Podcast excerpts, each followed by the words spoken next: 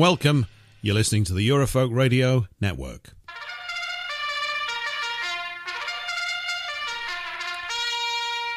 You are listening to the Eurofolk Radio Network, and uh, welcome. This is the inaugural pilot show. I don't know what we call it, Eli, of uh, fake news now, because we've been. Yes. Uh, we had to do a show because we've been laughing so much over the last few weeks that if I didn't sort of find some arena in which to communicate all this stuff, we didn't know quite where we would go. But fake news now. We're with you for the next two hours. Um, uh, certainly for this Tuesday. I don't know about next Tuesday. What would it be the last one of the year? Although hopefully we might be able to squeeze something in. And then if we settle okay, um, we're hoping, I'm hoping that this will be a regular gig, as they say, uh, for the early part of 2017. So it's great to have you here today, Eli. How's how's the weather in Chicago? How are things? Really cold. oh, yeah, it's cold outside. Uh, the whole north, uh, northeastern, and Midwest is getting a, a real dose of cold air. It's supposed to uh, get warmer the next couple days, though. But uh, yeah, everything's pretty chilly around here right now.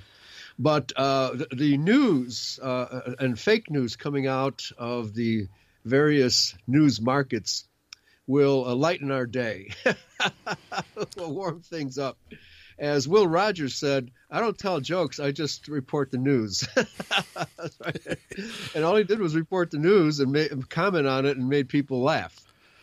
Well, he right? had a way. I was, you know, I, have been aware of him for a long time, and we were talking about him, work with the other week, and I did check him out, and I'm, you know, I was a bit sort of miffed to find out. Not that I expected him to be alive, but he died quite young, didn't he, in the airplane accident and everything. I wasn't aware of that. I thought I'd always had this idea that he'd lived for a long time, and years ago um, a good friend that I worked with gave me a book by Will Rogers, but it wasn't really a, a, a comedy book. It was all about his skills as a roper. You know, the the roping skills. And somebody sent me a video. I caught a video of him. It's just incredible what he could do with a rope. I'm thinking, I can't do anything like that. So we've kind of gone off a tangent already. yeah, he was good at roping politicians too. Oh, he was. Yeah, he's basically exposing uh, political hypocrisy and news hypocrisy too. You know. Yeah. Uh, I don't believe anything I read in the newspapers. I think was one of his lines. Well, you know, you are so giving I- me an you're giving me an idea here. Uh, you know, obviously this is the first one, and we're we're putting this thing together at short notice. But but we needed to move, I think, and get on with it. But maybe we will make Will Rogers the totem for this show. I think maybe I can get a little icon, and we will have w- Will Rogers becomes sort of like the founding principle for this show because uh, I did catch some of his obviously many of his of his stuff was recorded on LP or old album in the 1930s, and I think quite a few of those things have gone up on YouTube. I was listening to one the other day. He is extremely enchanting. He really is jolly, jolly mm-hmm. good. So I was taken with him. I thought it was absolutely fantastic, and I could see his appeal.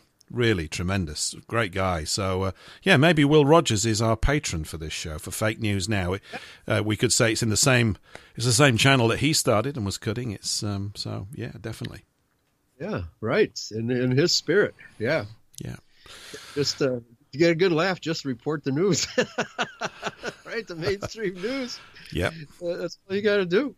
Yeah, it's so funny because uh, those of us who are in the know, we know it's fake and uh, there's rarely any worthwhile news coming from uh, the uh, Bolshevik Broadcasting Corporation, as I know you have uh, named it over in Britain. oh, tee yes, I do. Well, what am I supposed to call it? I mean, other people have got snappy names, but I think the Bolshevik right. bro- Brainwashing Corporation's fine because that's really what they're oh. up to all the time. A bit of a comedy act, really. Yeah. Communist News Network for CNN, right? So uh, we know what they're what they're about. We know what they're about. You know, they're not going to fool us. That that's the beauty of uh, what we're doing here, and uh, it's so, so obvious, Paul, that mainstream media is losing uh, listenership, viewership, readership by the yards, and there's not they're not going to get it back because they can't tell the truth. They have to purvey the mainstream lies uh, of multiculturalism and uh, the white people are always guilty and can't be Muslims, can't be Jews, can't be any kind of minority. It's always white people that must be guilty. Therefore, they can't tell the truth because they're pushing multiculturalism. It's just that simple. Yeah, I think they've they've kind of done us a favor by spinning up this word fake news. I think it's a tremendous mistake by them. Yeah, I think they've lost control of it almost immediately, and uh, uh, they've done us a as I put cheekily, you know, uh, turn up to this show and have a faking good time. I'm afraid the double entendres here are considerable, and I am going to wade into them from time to time, and hopefully will not offend too many people. But we have to have a little bit of fun here because no, we the, have to offend everybody. that's see, that's neutral. We've only been going five minutes. You're going to have to give us an hour. We can't. but yeah. Okay. Yes. All right. Uh, shall I read this big chill story? Because you know this is all about freedom of speech, and that's why Eurofolk Radio is on the air. It's all about freedom of speech. Yeah, do read it. I mean, if uh, for listeners not familiar with it, we put up um, uh, obviously we gather, don't we? We gather news from around the net, and, and whenever we've got time, we, we throw it up on Eurofolkradio.com.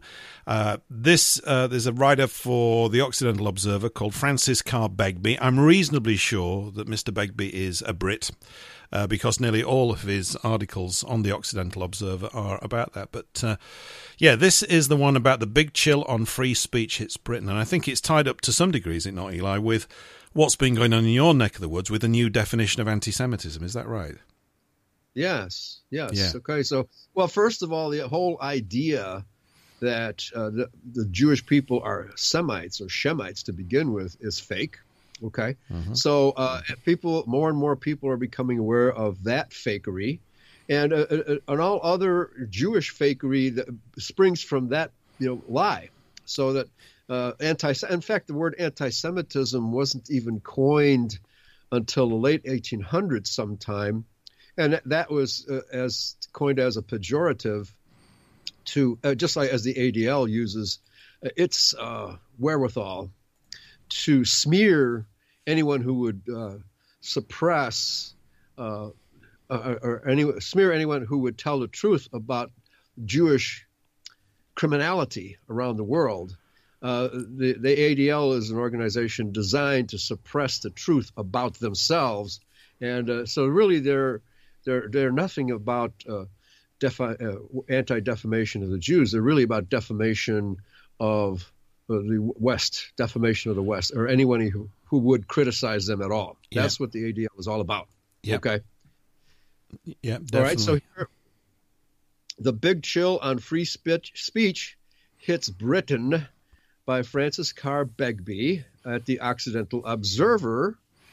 It is a fair bet that any media reform welcomed by Dr. Moshe Kantor, president of the European Jewish Congress, will be bad news for the defenders of free speech.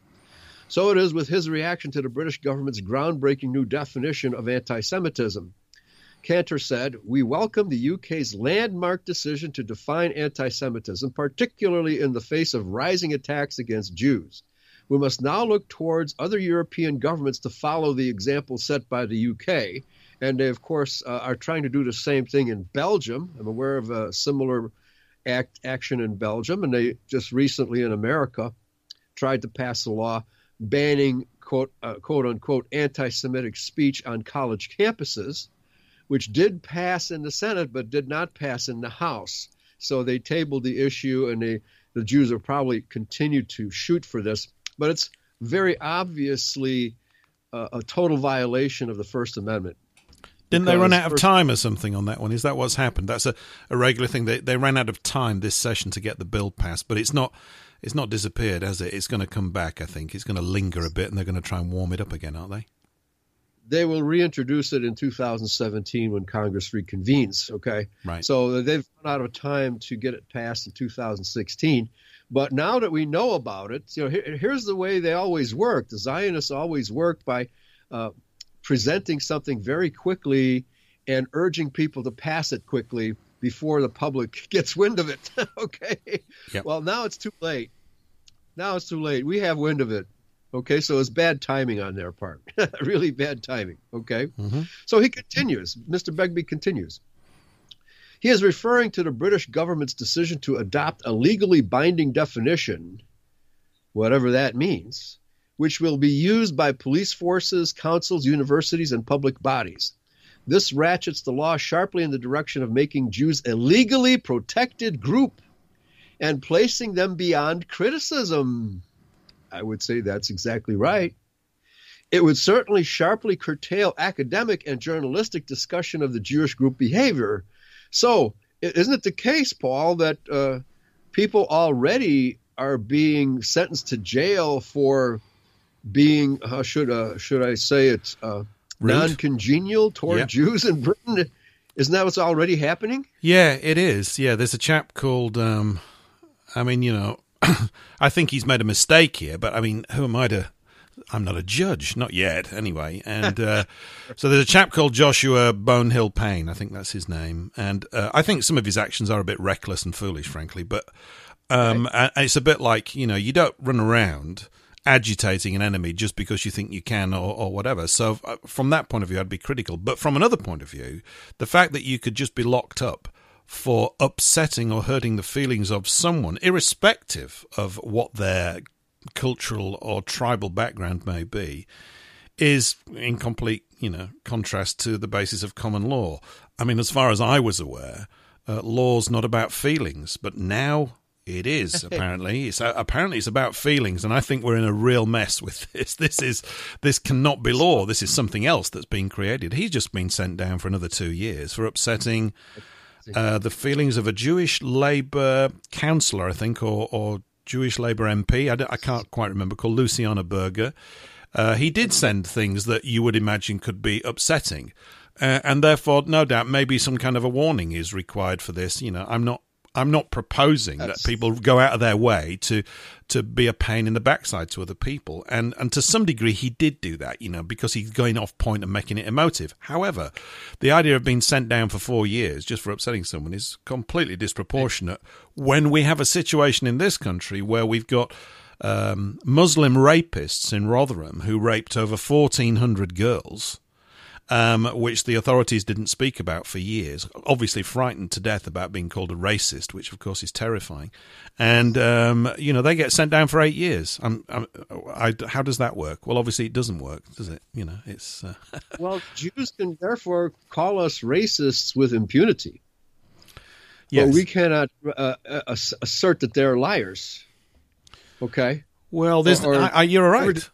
I mean, where does it where where would we end up as well if you actually follow this kind of scenario through logically? If we are to obey this, um, I mean, it's not yet a law as such. It says it's going to have the force of law or will be yeah. have legal force behind it. But these are just hedging words. They'll push and push and push. I think it's a massive mistake for everybody, including them.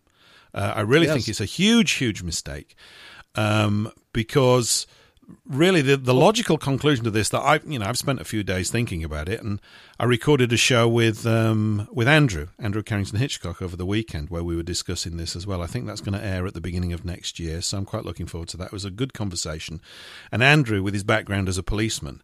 Uh, as people may know, he served in the force for two or three years. It was interesting to get his perspective on it and, and where the real force lies. But if we look at this, then realistically, I can't even interact with Jewish people, can I? because because I may inadvertently upset them. I, I, I just right. might. I, I'm, what if I stand in a particular way that's redolent of a of an SS stormtrooper or something? I mean, you know, you've upset, you've hurt my feelings. Go, okay, you know, I mean, there's no end to it.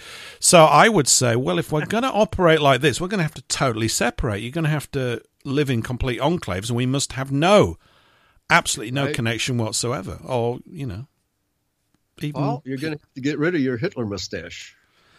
Drat! So, Damn, I've been building that for months.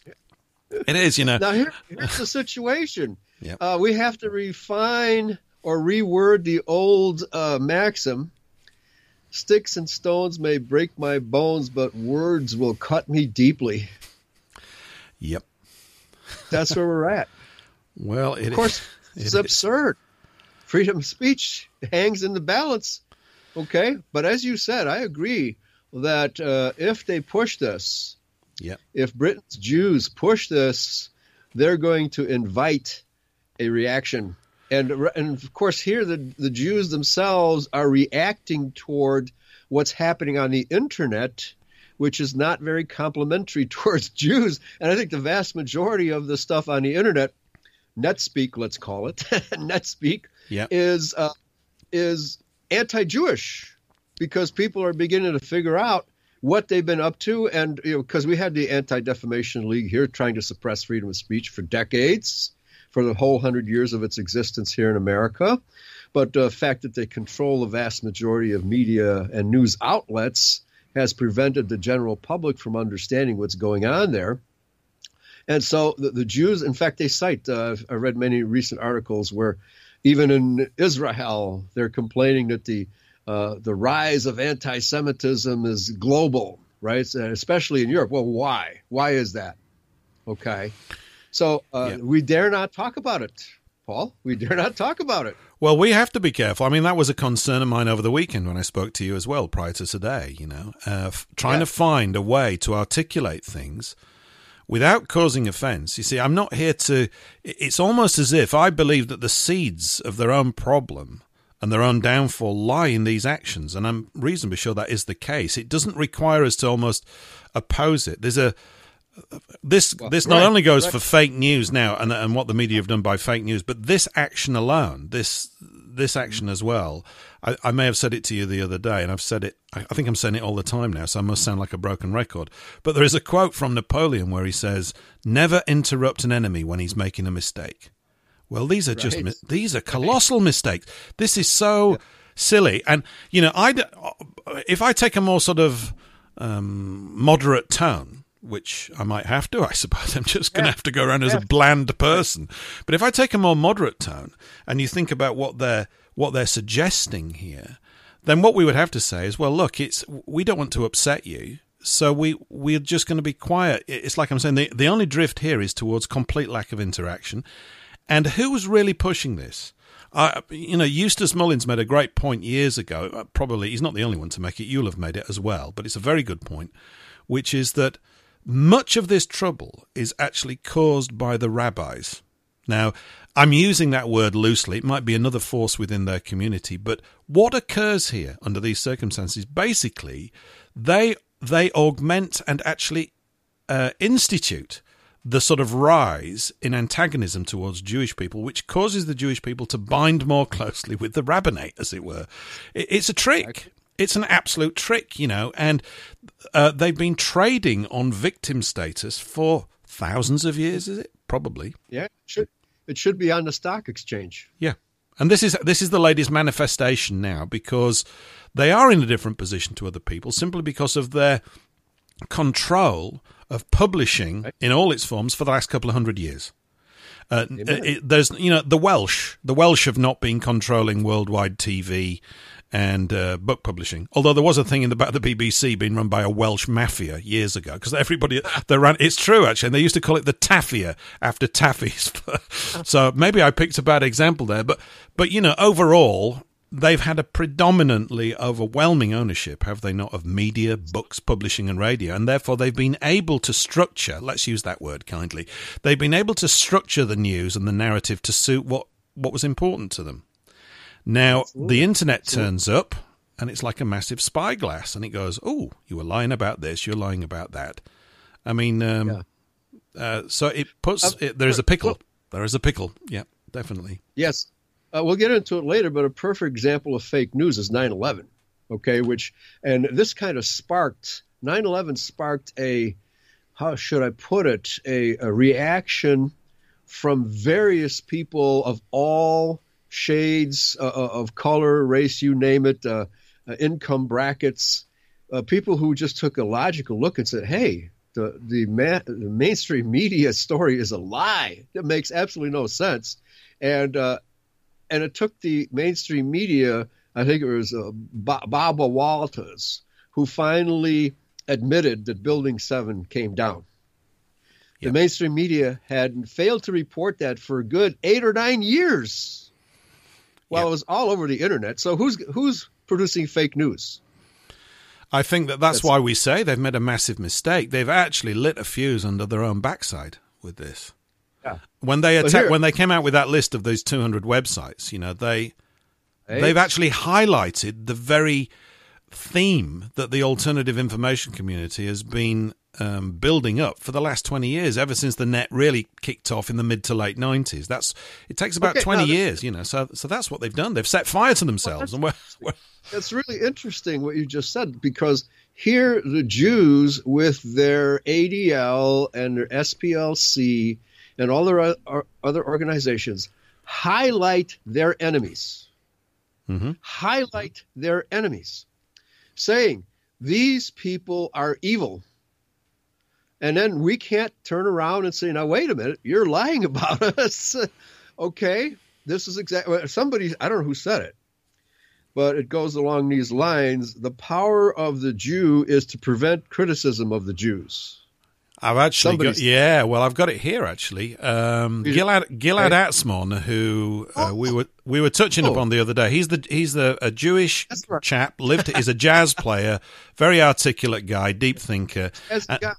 Yeah, and he's uh, he's one of those. He's a uh, you know this is not. I'm not saying this by way that I'm an advocate or anything. There'll be many things that he says that I don't agree with, but every once in a while, a Jew says something that's true. you know, every once in a while, everybody, every yeah, every once in a while, everybody says something. I think that's true, Eli, to some degree. It's it's just a matter of was anybody around to recognize it? It's a bit like the you know when the tree falls like off. Accidents to most people. Put it that way. yeah. Well, he, he wrote in response to the in response to what we're focusing on right now. This this big chill. Uh, this mm-hmm. this article by uh, Begbie. Um, he also wrote about the same incident, and uh, this was a post he put up on his site on uh, December 13th, so it's a week back. Jewish power, it, this is the title of it. Jewish power is now British law. It's official. Well, we're, we're, near, we're near it. And then there's a, a wonderful yeah. photograph of Theresa May sat there looking all conciliatory, holding a piece of paper saying, Je suis juif, which is I am a Jew in French, which is when there was all this stuff, you know. But here's his opening prime, uh, Theresa May is your new prime minister, or what? Well, what so we're told. Yeah, nobody voted for her. She just so We're told. yeah, that's fake news too, right? I don't. I don't know. She got parachuted in, you know. Yeah. she just went plonk and arrived in the seat. I don't know. Yeah. Right. So yeah, she jumped out, out of the sea onto my boat. well, she, you know, she's probably lovely. I, I, I don't know. It's just all a bit of a it's such a farrago that you don't bother. But this is his opening sentence, okay, and this echoes what you were just touching upon. And I think this okay. is really, if it's not something that he's wholly responsible for, it's certainly something that's a phrase that he's synonymous with, Gilad Atzmon. He says this For years, I have argued that Jewish power is the power to silence criticism of Jewish mm-hmm. power. He says, and now UK Prime Minister Theresa May has confirmed that my observation is spot on. And he's right is true. Mm-hmm. The thing, I, I, won't go through the whole of this article here, although we might jump into it, but I'd just like to read what he says at the end.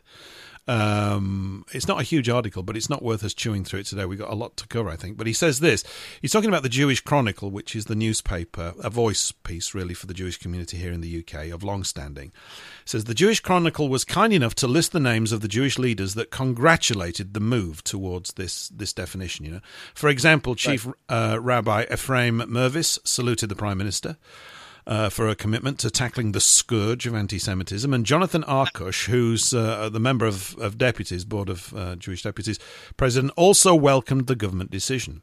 I wonder, and this is Atzmon commenting, is there not one Jewish leader who can see that such a move, one that makes Jews special in the eyes of the law, is a recipe for disaster? He knows. He's not stupid. Does any Jewish leader really believe such a law will make British Jews loved or respected.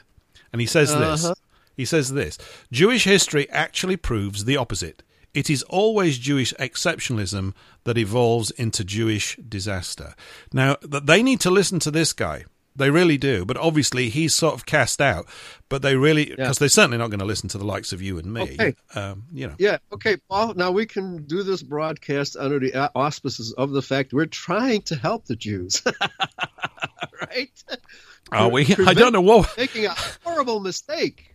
I think we're trying to uphold what we think is the law, aren't we, and define it. And I, you know, my view really is is that this is a reflection of Talmudic law. That This drive, this behaviour, this pushiness for exceptionalism is a is an echo of one of the main themes within Talmudic law. And I've always said that if, uh, given that they want to uh, live under Talmudic law, they should be allowed to do so. The problem is is that they cannot do that when we are living under biblical law or common law, simply because they're oil and water. They there is no way, as history shows, that they can work effectively without a lot of greasing of the wheels, which usually comes in the form of corruption, which is kind of what we're facing here or looking at.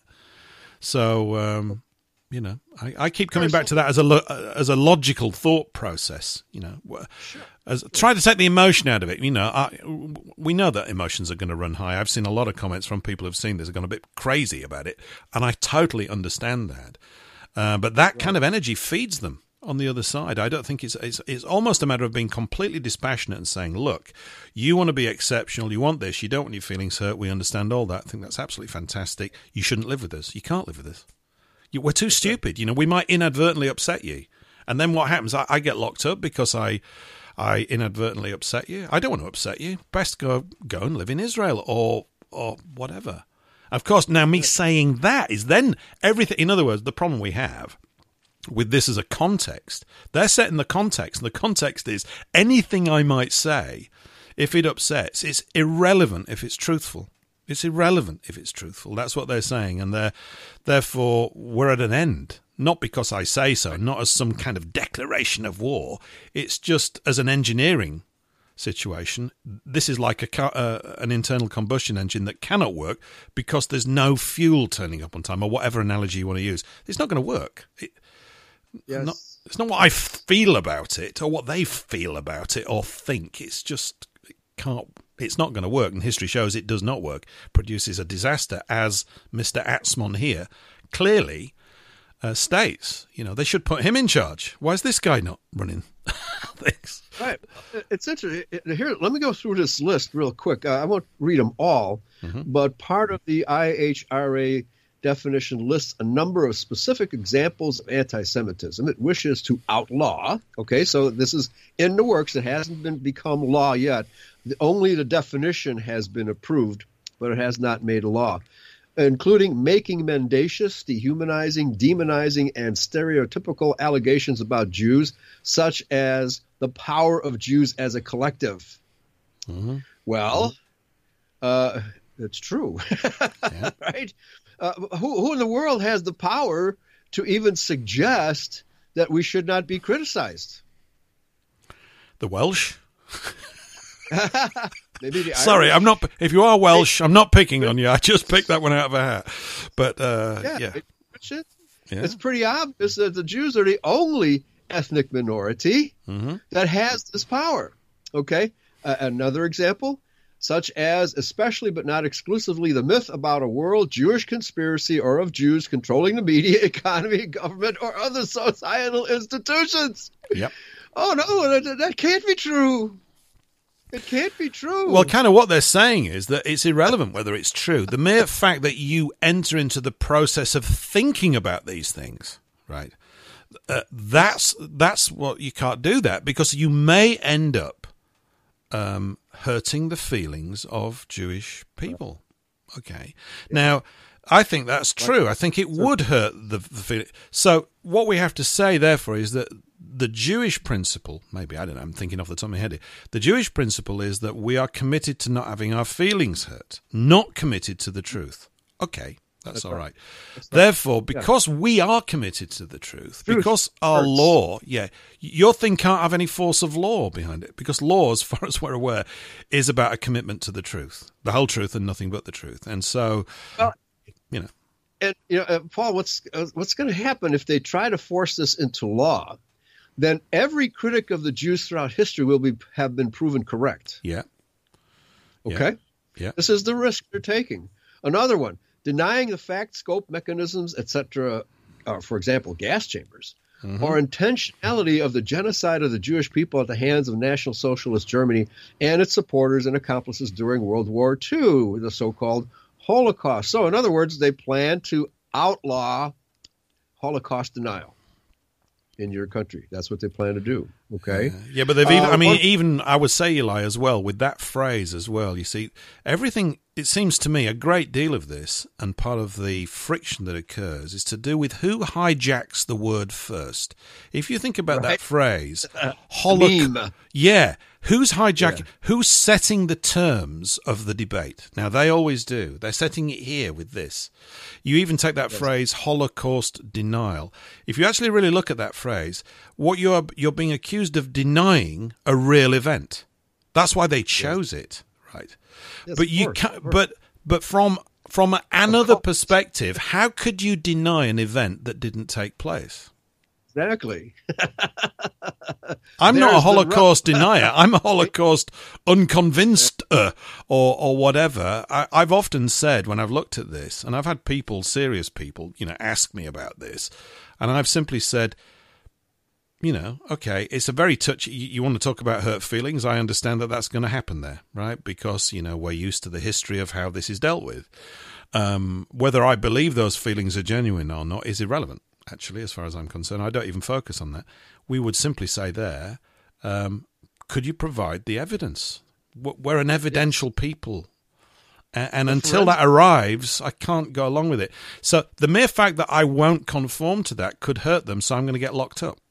Now you can see we're back, we're back in uh, in the world of uh, the Roman Catholic Church. It's like an Inquisition, basically. You know, But Right. it's, it's, that's Yeah, what it is, isn't it? So, any news uh, item that actually investigates any Jewish or Israeli wrongdoing must therefore be censored. It's not to be spoken of. Looks that way, doesn't it? That's right. Yeah. That's right. Well, more here. Accusing Jewish citizens of being more loyal to Israel or to the alleged priorities of Jews worldwide than to the interests of their own nations. Well, I, I've heard plenty of Jews admit this publicly. this is what motivates them. Uh, Jews first, Israel first, everybody else last. Mhm. All right. And this one, and this one I really like. Applying double standards by requiring of it a behavior not expected or demanded of any other democratic. Na- well, that's exactly what they're doing here. Yeah. Okay. I mean, exactly we're yeah, absolutely. And we're talking about fake news, but I mean, really, we could just put the word "fake" in. This is fake law, Fake- isn't it? fake Jews. fake Now, now, Jews, I can't go along with that because I might upset someone, right? I don't want to do that. Well, I, sorry. I don't. I'm not trying to upset anybody. We're just pointing out the idiocy of this. It's it's. Um, That's right. It's idiotic. mhm. And again, let us remind world Jewry that if you try to persist in this, it will be to your own demise. Mark our words. Mark our words. Okay.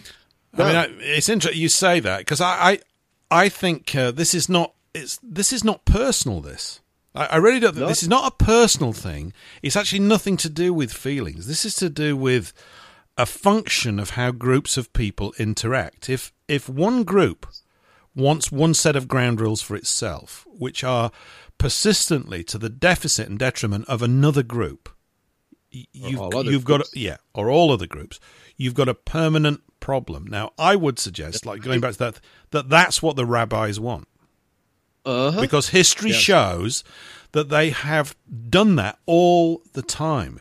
They have actually brought about pressure on their own flock, if we want to use that word, right, on their own people, which basically enshrines their power more deeply. They get ensconced in power more fully, don't they? And I'm not saying that that's what this, has driven this. I think this is a reactive measure. You know, going back to what you were saying a few minutes ago, Eli, they the Well, situation with the internet is is that it's it's it's bringing this stuff to the boil because it would appear that the truth in many cases is anti-Semitic. Right. And actually, uh, what you just said is very interesting because it's actually both. The lower ranking Jews, which the upper, uh, the higher ranking Jews refer to as the less, lesser brethren, Mm-hmm. for them it is a reactive measure. Yeah. But for the Zionist elite and for the Talmudic elite, this has been their strategy against the West for the last 2,000 years, is to establish, as Benjamin Franklin put it, a state within the state through which corrosive activity undermines the true state and, and defines their lack of loyalty to the nation in which they live. Yeah. Well, that's pretty. Okay. Yeah, I I, mean, go along with it. Yeah, I mean that's a fair, honest characterization of Jewish uh, activity within other nations throughout history. Okay, and this is precisely what organized Jewry wants the rest of the public that's not on board with us yet to not hear. Mm-hmm. That's right. That's what they I want to censor. it's basically sh- shutting anything, anybody, any point up. Shut it up. Just shut up. Right. You Yeah, know. yeah. No, uh, I, I'd like to because we've already spent half an hour on this. we have. We've, Very- uh, I, we've we've got derailed into this straight away. I mean, it's quite important. I think we'll come back to it. But, But yeah, go on. But uh, as I was doing my show for uh, on the Restoration Hour, on Saturday uh, on the history of the U.S. Constitution, I came up with a fantastic article in the uh, encyclopediabritannica.com uh, under the uh, heading of Sources of British History. And uh, there's a section called Confirmatio Cartarum, granted by Edward I, November 5th, 1297. In 1297, Edward I needed money. Pope Boniface VIII had just issued Clericis Laicos, forbidding clergy from paying taxes to a secular ruler, and Edward's English vassals refused to provide assistance in his campaigns in Flanders. To acquire money, Edward laid an impost on English wool and also forced the nobility to grant an aid. The barons armed themselves against Edward, forcing him to confirm the various charters of his predecessors. So, in other words, when you're dealing with an imperial force, when the, Edward is trying to impose taxes because of a stupid war that he started, uh, uh, is that reminding us of current history? Right? Oh, yeah. The, the, the essence of uh, Confirmatio Cartarum is that the common law of Britain cannot be overturned. That's the essence. So this was ruled and it's been confirmed. And freedom of speech is one of the uh, guarantees of Magna Carta. Mm-hmm. Okay. Yeah. So if this piece of leg- if this suggestion, right now it's still in the form of a suggestion, if they dare to make it law, then one of your clever barristers in Britain needs to bring this up, confirmatio cartarum, because it's kind of similar to our Dick Act, which we have a Second Amendment. And the Dick Act came along, I believe it was 1905 or maybe even earlier. Yeah. That say, says that the Second Amendment cannot be overturned or amended, period. Okay. Yeah, yeah. This so, is the uh, Second Amendment is what the right to carry out bear arms. Is it? Is, is it to do That's right. Yeah. That's all it's about the right of the people to carry arms. That's what it's all about. Mm-hmm. And so we're seeing an onslaught, an assault against the Second Amendment by the same people who are trying to prevent criticism of themselves. Yeah, where does the power lie? You see, where where does this power lie? If uh, if we follow it through in terms of the, uh, let's get back to the the fakeness of everything. How do they make right? something fake stick? Well, you know, we could take a. Let's just take a guess here. You know, we're, we're, we're like detectives here working things out. And I know we're not. I know you're very knowledgeable, but I'm just sort of running the story through. We have politicians in our country, as you do as well, and they, they say some really stupid and I would suggest unlawful things. They suggest them.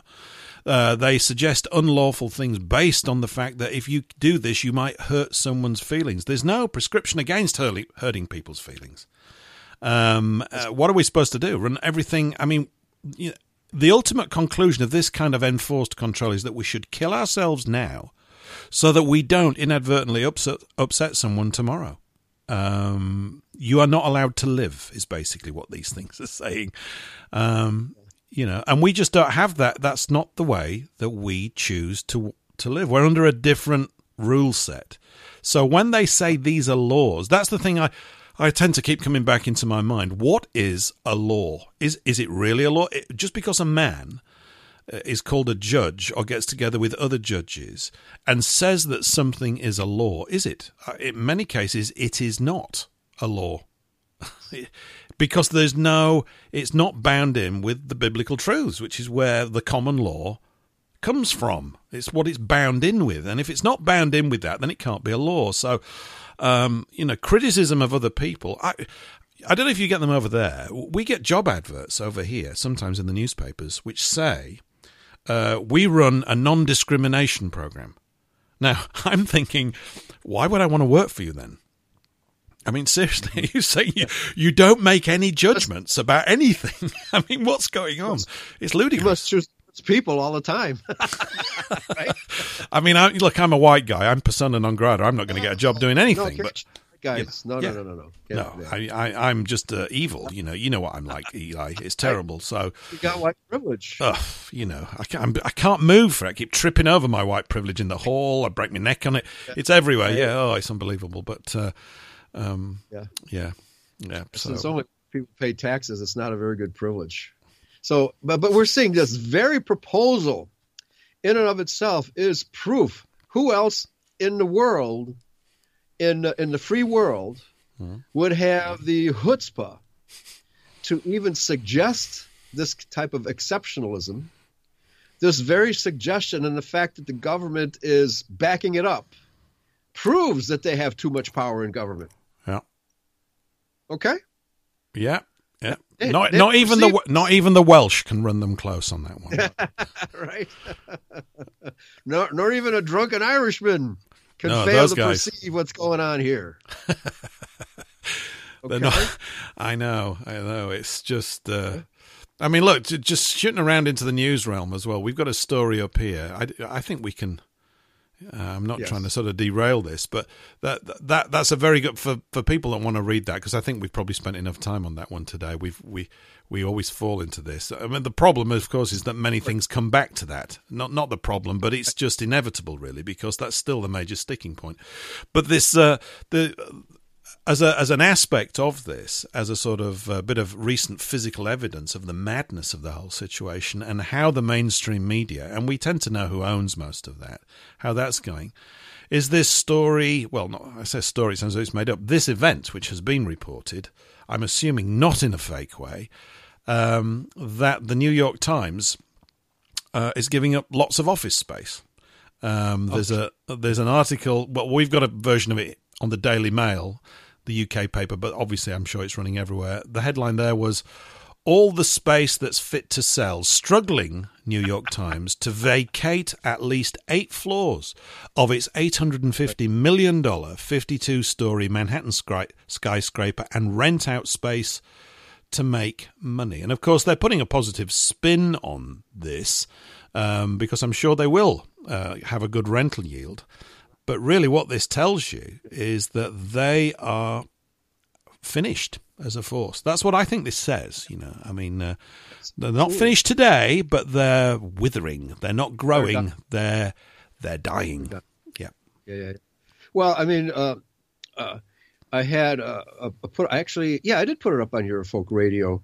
Uh, it was uh, related to Pizzagate, Yep. where Joseph Atwill recalled that in the late '90s, the I think it was talking about the L.A. Times, not the New York Times, that uh, the L.A. Times used to be uh, thick, thick as a brick, right, and would weigh a ton, right? Yep. It had so much uh, stuff in it, including ads. Now it's only paper thin.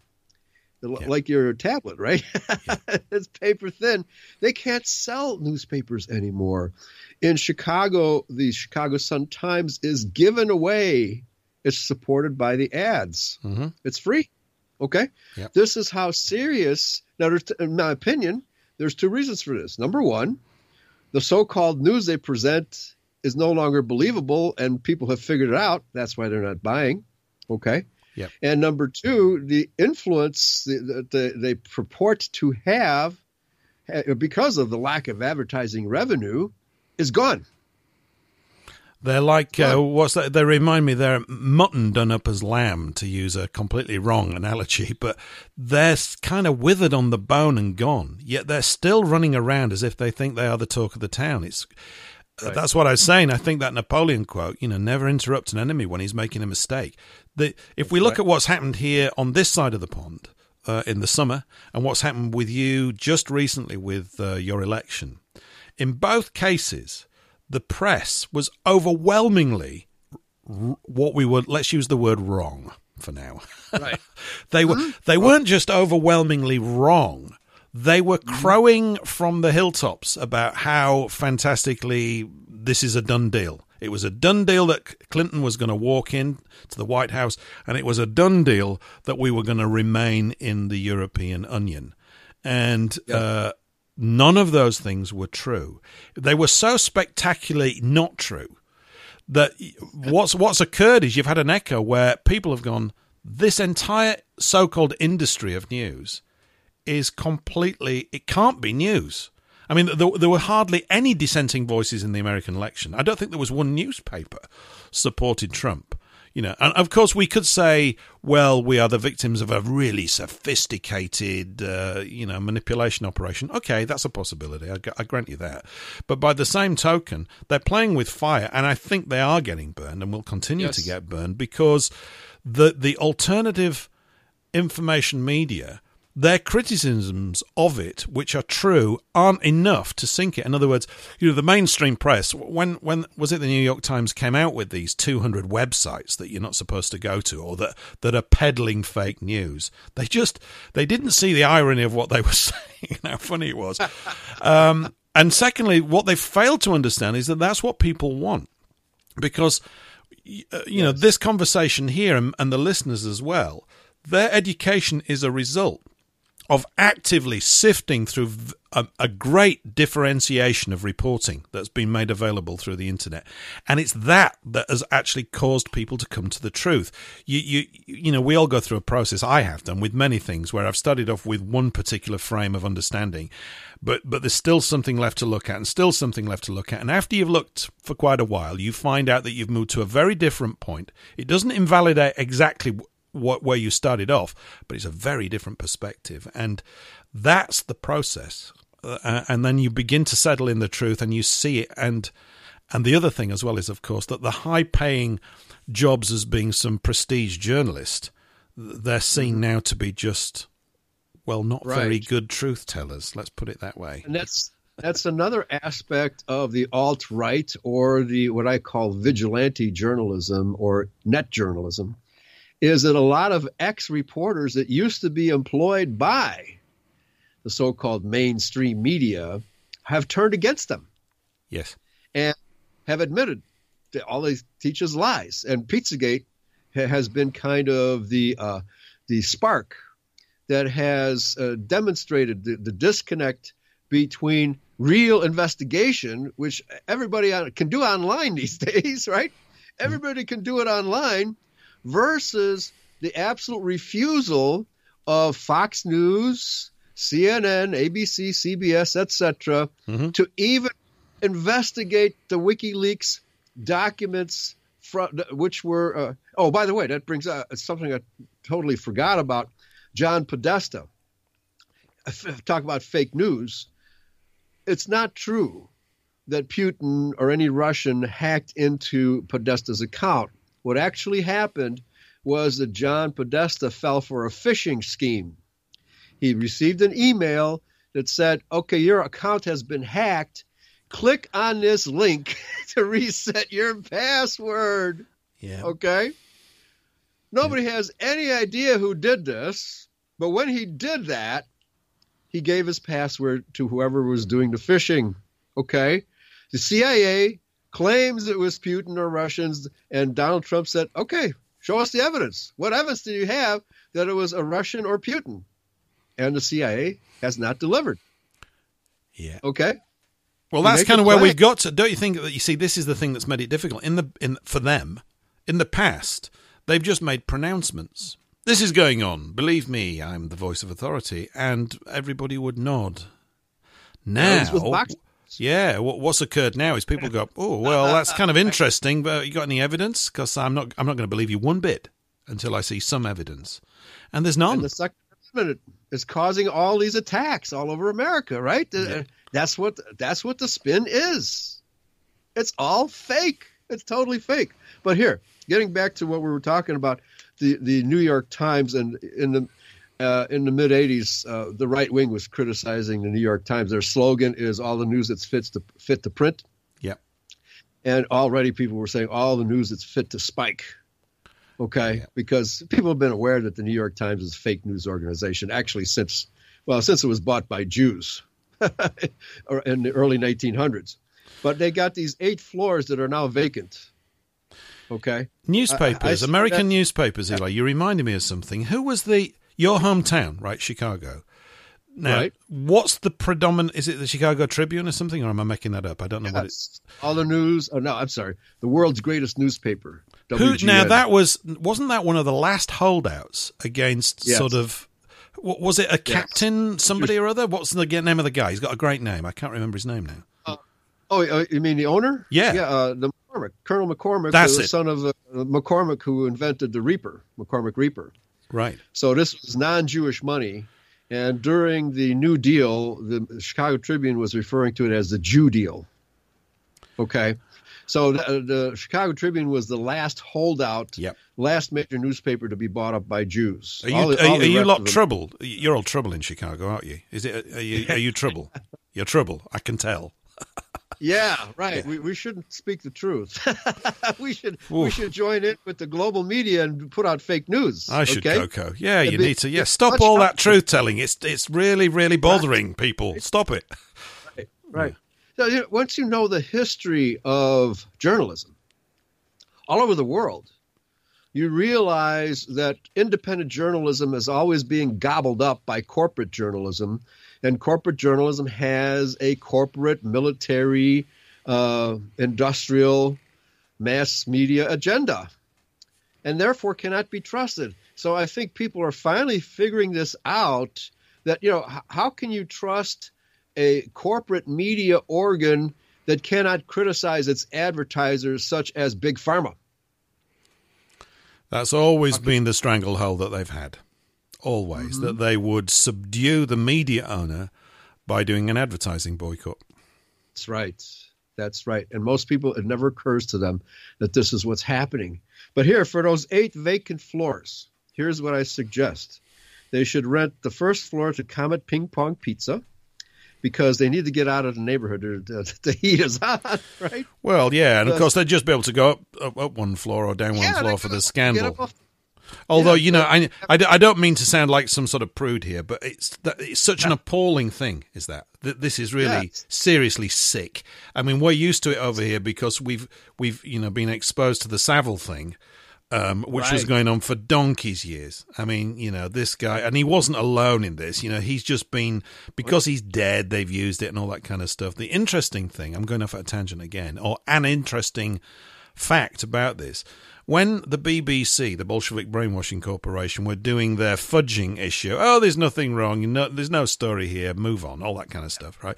The guy that was in As far as charge of it, now with Pizzagate, Yeah. same thing all over again. well, the, the connection, Eli, is this Matthew Thompson, um, some bloke, was in charge of the BBC at the time, whilst all the fudging of the Savile issue was going on. He's now the chief editor at the New York Times and saying the same thing. Oh. An Englishman running a, a, a New oh. York newspaper, lying through his backside. I should, Coco. I mean, what's going on? Do they just send him wherever there is in the world? Matthew, can you go over and lie about paedophilia over here? Sure, yeah, I'll do whatever you like. What's going on? I don't know. He just seems to turn up. And he writes this drivel. This is not a story. And then you see the BBC. The BBC have had items about Pizzagate, which are just Yeah. comical. They're embarrassing. I'm thinking, oh, wow. Th- this is, it's Well, not even a semblance of skill. Oh, wow. You're going to have a couple more vacant floors really soon, right? Hmm. Because it's so transparently false what they're saying. They're refusing to do any investigation, and we got the same story over here. Uh, I think his name is Klein, the guy who uh, is uh, in the Justice Department who's supposed to be investigating child abductions and, and child uh, pedophilia. He's he's one of them. Okay. So the same as you, we got the same thing going on here. The Fox is Yep. Fox News is in charge of the Chicken in-house. this, this is where we're at. Okay. Anyway, let me go through this list real quick. Yep. The second vacant floor would uh, go to Open Borders, eh, namely George Soros. Okay. Yep. The third floor to the Democratic National Committee, which is totally involved in Pizzagate. Yep. Uh, Hillary Hillary Clinton Retirement Fund. Yep. Fifth floor be ISIS. Sixth floor Al Qaeda. Seventh floor Bank of England. And eighth floor CIA CIA News Scrubbing Organization. I, I want to go work there now. I want a job there now. Except obviously I'm a white guy from England, so I won't get in. But I'd do the janitor. I'd clean the floors. It'd be great just to pick up the, the gossip on the little notes in the waste bins at the end of the day. I, I want to work there now, Eli. It sounds a l- wonderful place to work. Yeah, yeah, yeah. So uh, they'll have these floors, these empty floors, filled in in short order, and uh, it'll, it'll all be uh, similar uh, like-minded people. Put it that way. Okay. Whoa. Fake news, fake news, fake news. More of the same. What Right? fun, yeah, what fun they will have. I mean, being a newspaper journalist and the old days of newspapers was really painted as a romantic and glamorous sort of pursuit. And to some degree, I think it was actually. Um, and you have to say that there must have been some semblance of proper journalism, and it used to creep through. Uh, what's the guy? I've forgotten his name now. The guy that wrote about Zionism, the English uh, Douglas, was it? Summit Douglas? I can't Oh, yeah. remember. Names escaping Douglas me. That's Douglas it, Douglas Reed. So, so there's Douglas Reed, foremost journalist in the world, or certainly the international correspondent for the Times in the 1930s, goes off, Right. starts to write things that aren't part of the script. I say, Douglas, this Hey, is oh, not oh, on. You know, we don't, we, oh, we can't be that doing this. reminds me, Paul. You just reminded me. There wasn't there because uh, what the New York Times was doing and the BBC was covering up the atrocities going on behind the Iron Curtain and pretending that this is a workers' paradise and agrarian reform paradise. Blah blah blah. They were deliberately lying to the American people about the genocide that was going on behind the Iron Curtain. Totally lying about it. And I'm aware that the BBC had put out, I believe this was right after World War II, or around about 1949, uh, telling the churches to please help us cover up what's going on behind the Iron Curtain. Are you aware of that document? I am. I'd like to dig it up actually. In fact, in fact, it floats around on one of my tabs every couple of months, and I just don't have it here at the moment. But I'm I'm fully aware of that. Yeah, it was. Uh, we must. I mean, the gist of it was: don't report the excesses in all their terrible, horrible detail. Um, Right. And so, you know, you're talking about a frontline report there from the from the management team that look after useful idiots, because useful idiots are a staple part of fake news, aren't they? um, these fluffed up politicians, particularly, who actually think that they know things and think that. Now, for a long time, they were able to get away with it because nobody had any other access to information to begin the process of questioning what they said. But that's changed huge. And I think they just don't get it. it. It's just amazing. It is a case where they just think, oh, you all still believe that we're authorities. No, no, I mean, the, the, you know, I don't know what it's like across America, but really, the cynicism of the British is almost infinite with regards uh, anyone that's switched on. It's just it infinite. yeah. Well, yeah. I mean, there's there's there's there's areas of naivety and stupidity still across the board, but in terms of trusting governments or thinking that these people are actually worth anything, it's a terrible state of affairs. But now, what's occurring for them is that um, Yes. precise, factual, historical information can be acquired very quickly, like within minutes, for you to get a clear understanding. That becomes very addictive. I think, well, it, ha- it does to me and my sort of personality type, but I think it's growing across the board. That that's what the problem is. It's like every single individual is get, is, is on this path to becoming switched on and going. I, I don't think I'm going to buy your words. You know, I think you're just making this up. You're going to have to prove this, and they've never had to do mm-hmm. that before, so they're in a right. They're trying to just shut everybody up. Well, if this is a tennis match, the mainstream media has tried to serve an ace, but we have hit it back with a flourish down the line. right? Yeah. And they're in big trouble. Uh, next item here Fox News. I want to talk about this Berlin attack, which killed, has killed 12 Germans. Yeah. 12 Germans and injured 48. A, a repeat of the Nice truck attack where uh, a Muslim drove down the street simply mowing people down. Okay. Mm-hmm. Well, this is a copycat killing. All right. But I want to just sh- show people how Fox News, Fox News World, has handled this story. Here's the headline. At least 12 dead, 48 injured after truck plows into Berlin Christmas market in apparent apparent terror attack. Okay, they're not willing to go with you know obvious, right? a truck rammed into a crowded Christmas market in Berlin Monday night, killing at least 12 people and injured 48 others in what witnesses describe as a deliberate attack. German authorities said they are still investigating whether the crash was an accident, but a statement from the White House National Security Council said the incident appears to have been a terror. Talk about guarded language. The large Scania truck with a Polish license plate crashed into a market outside Kaiser Wilhelm Memorial Church. Let me just scroll down because what it talks about is the truck was owned by a Pole. The Polish owner of the truck said he feared that the vehicle driven by his cousin may have been hijacked. Ariel Zarowski said he last spoke with the driver around noon, and the driver told him he was in Berlin and scheduled to unload Tuesday morning. Quote, they must have done something to my driver, unquote, he told TVN 24. Zarowski added that the truck had been loaded with steel structures weighing 25 tons. Die Welt newspaper reported that the arrested suspect is a Pakistani known to police for minor criminal offenses, but not terrorism.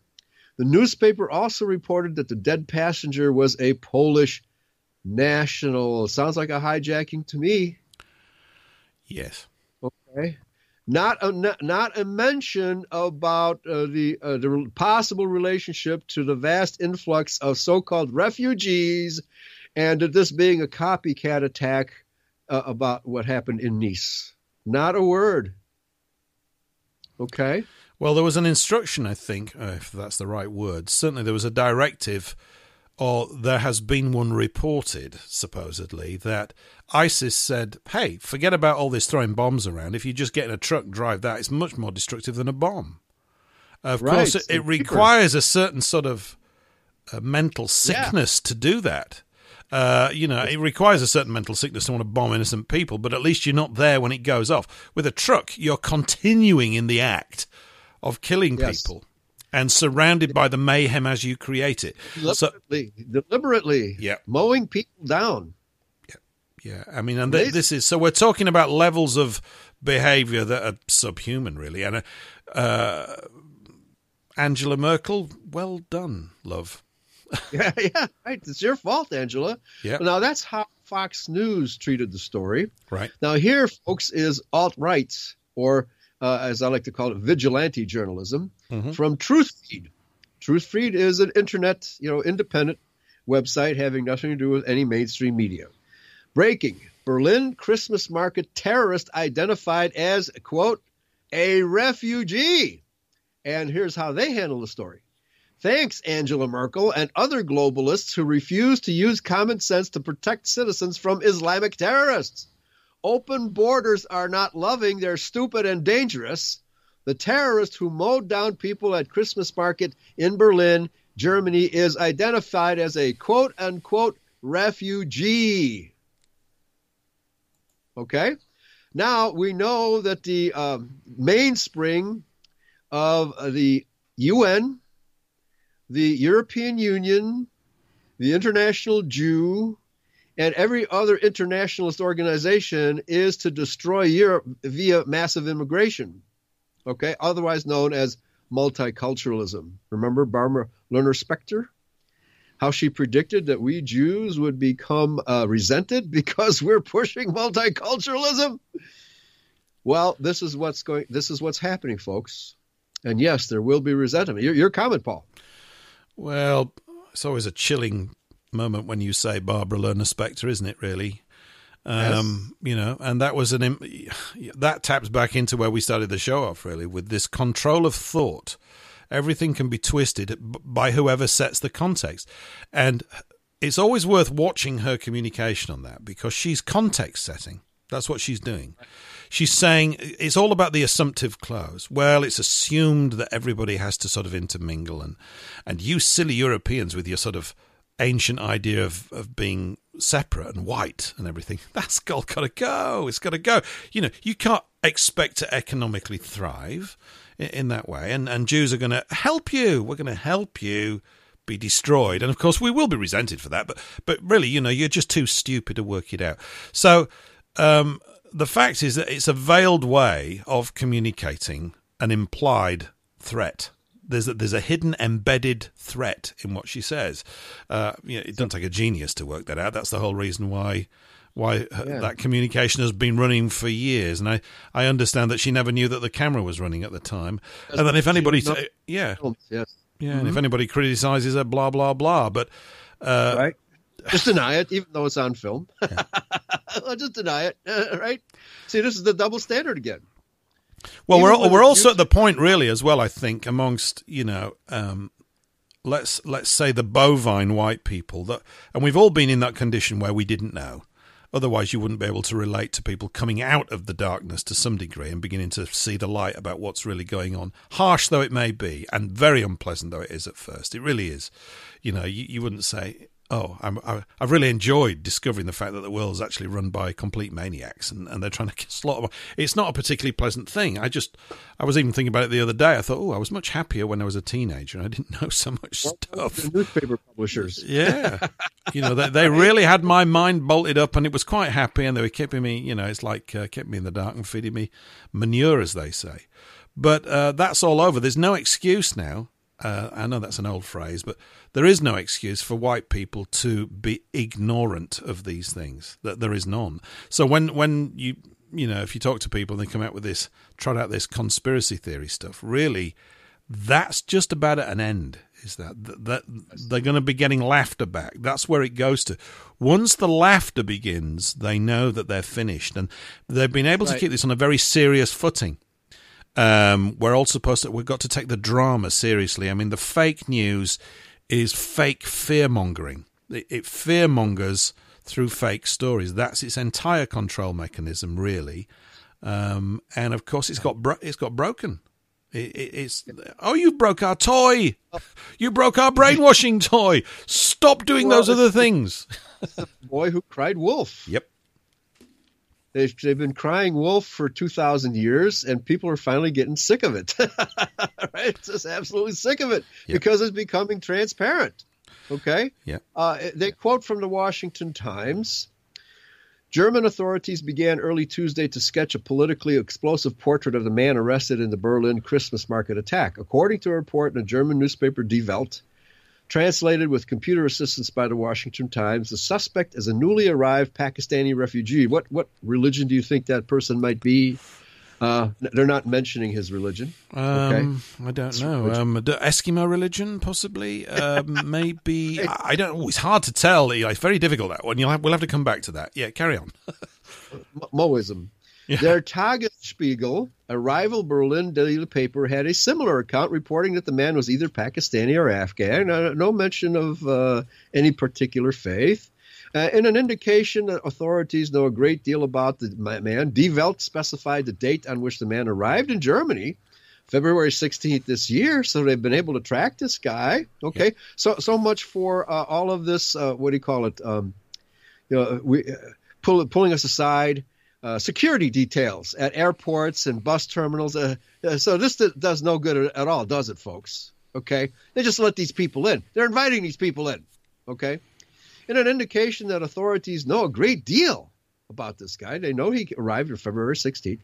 At that time, German Chancellor Angela Merkel, and that's going to be a dirty word really soon, folks. Merkel was defending her government's open door policy to refugees from the Muslim. Oh, there's that dirty word, that, that forbidden word, Muslim world, in the face of an increasing backlash from German voters. Guess what? It's happening, folks. Since she has backtracked and even come out in favor of limiting Muslim dress codes in order to encourage assimilation, uh, but not the assault upon the German people the uh, author says finally, when will German rule of law strike back? When will this accursed hypocrisy end?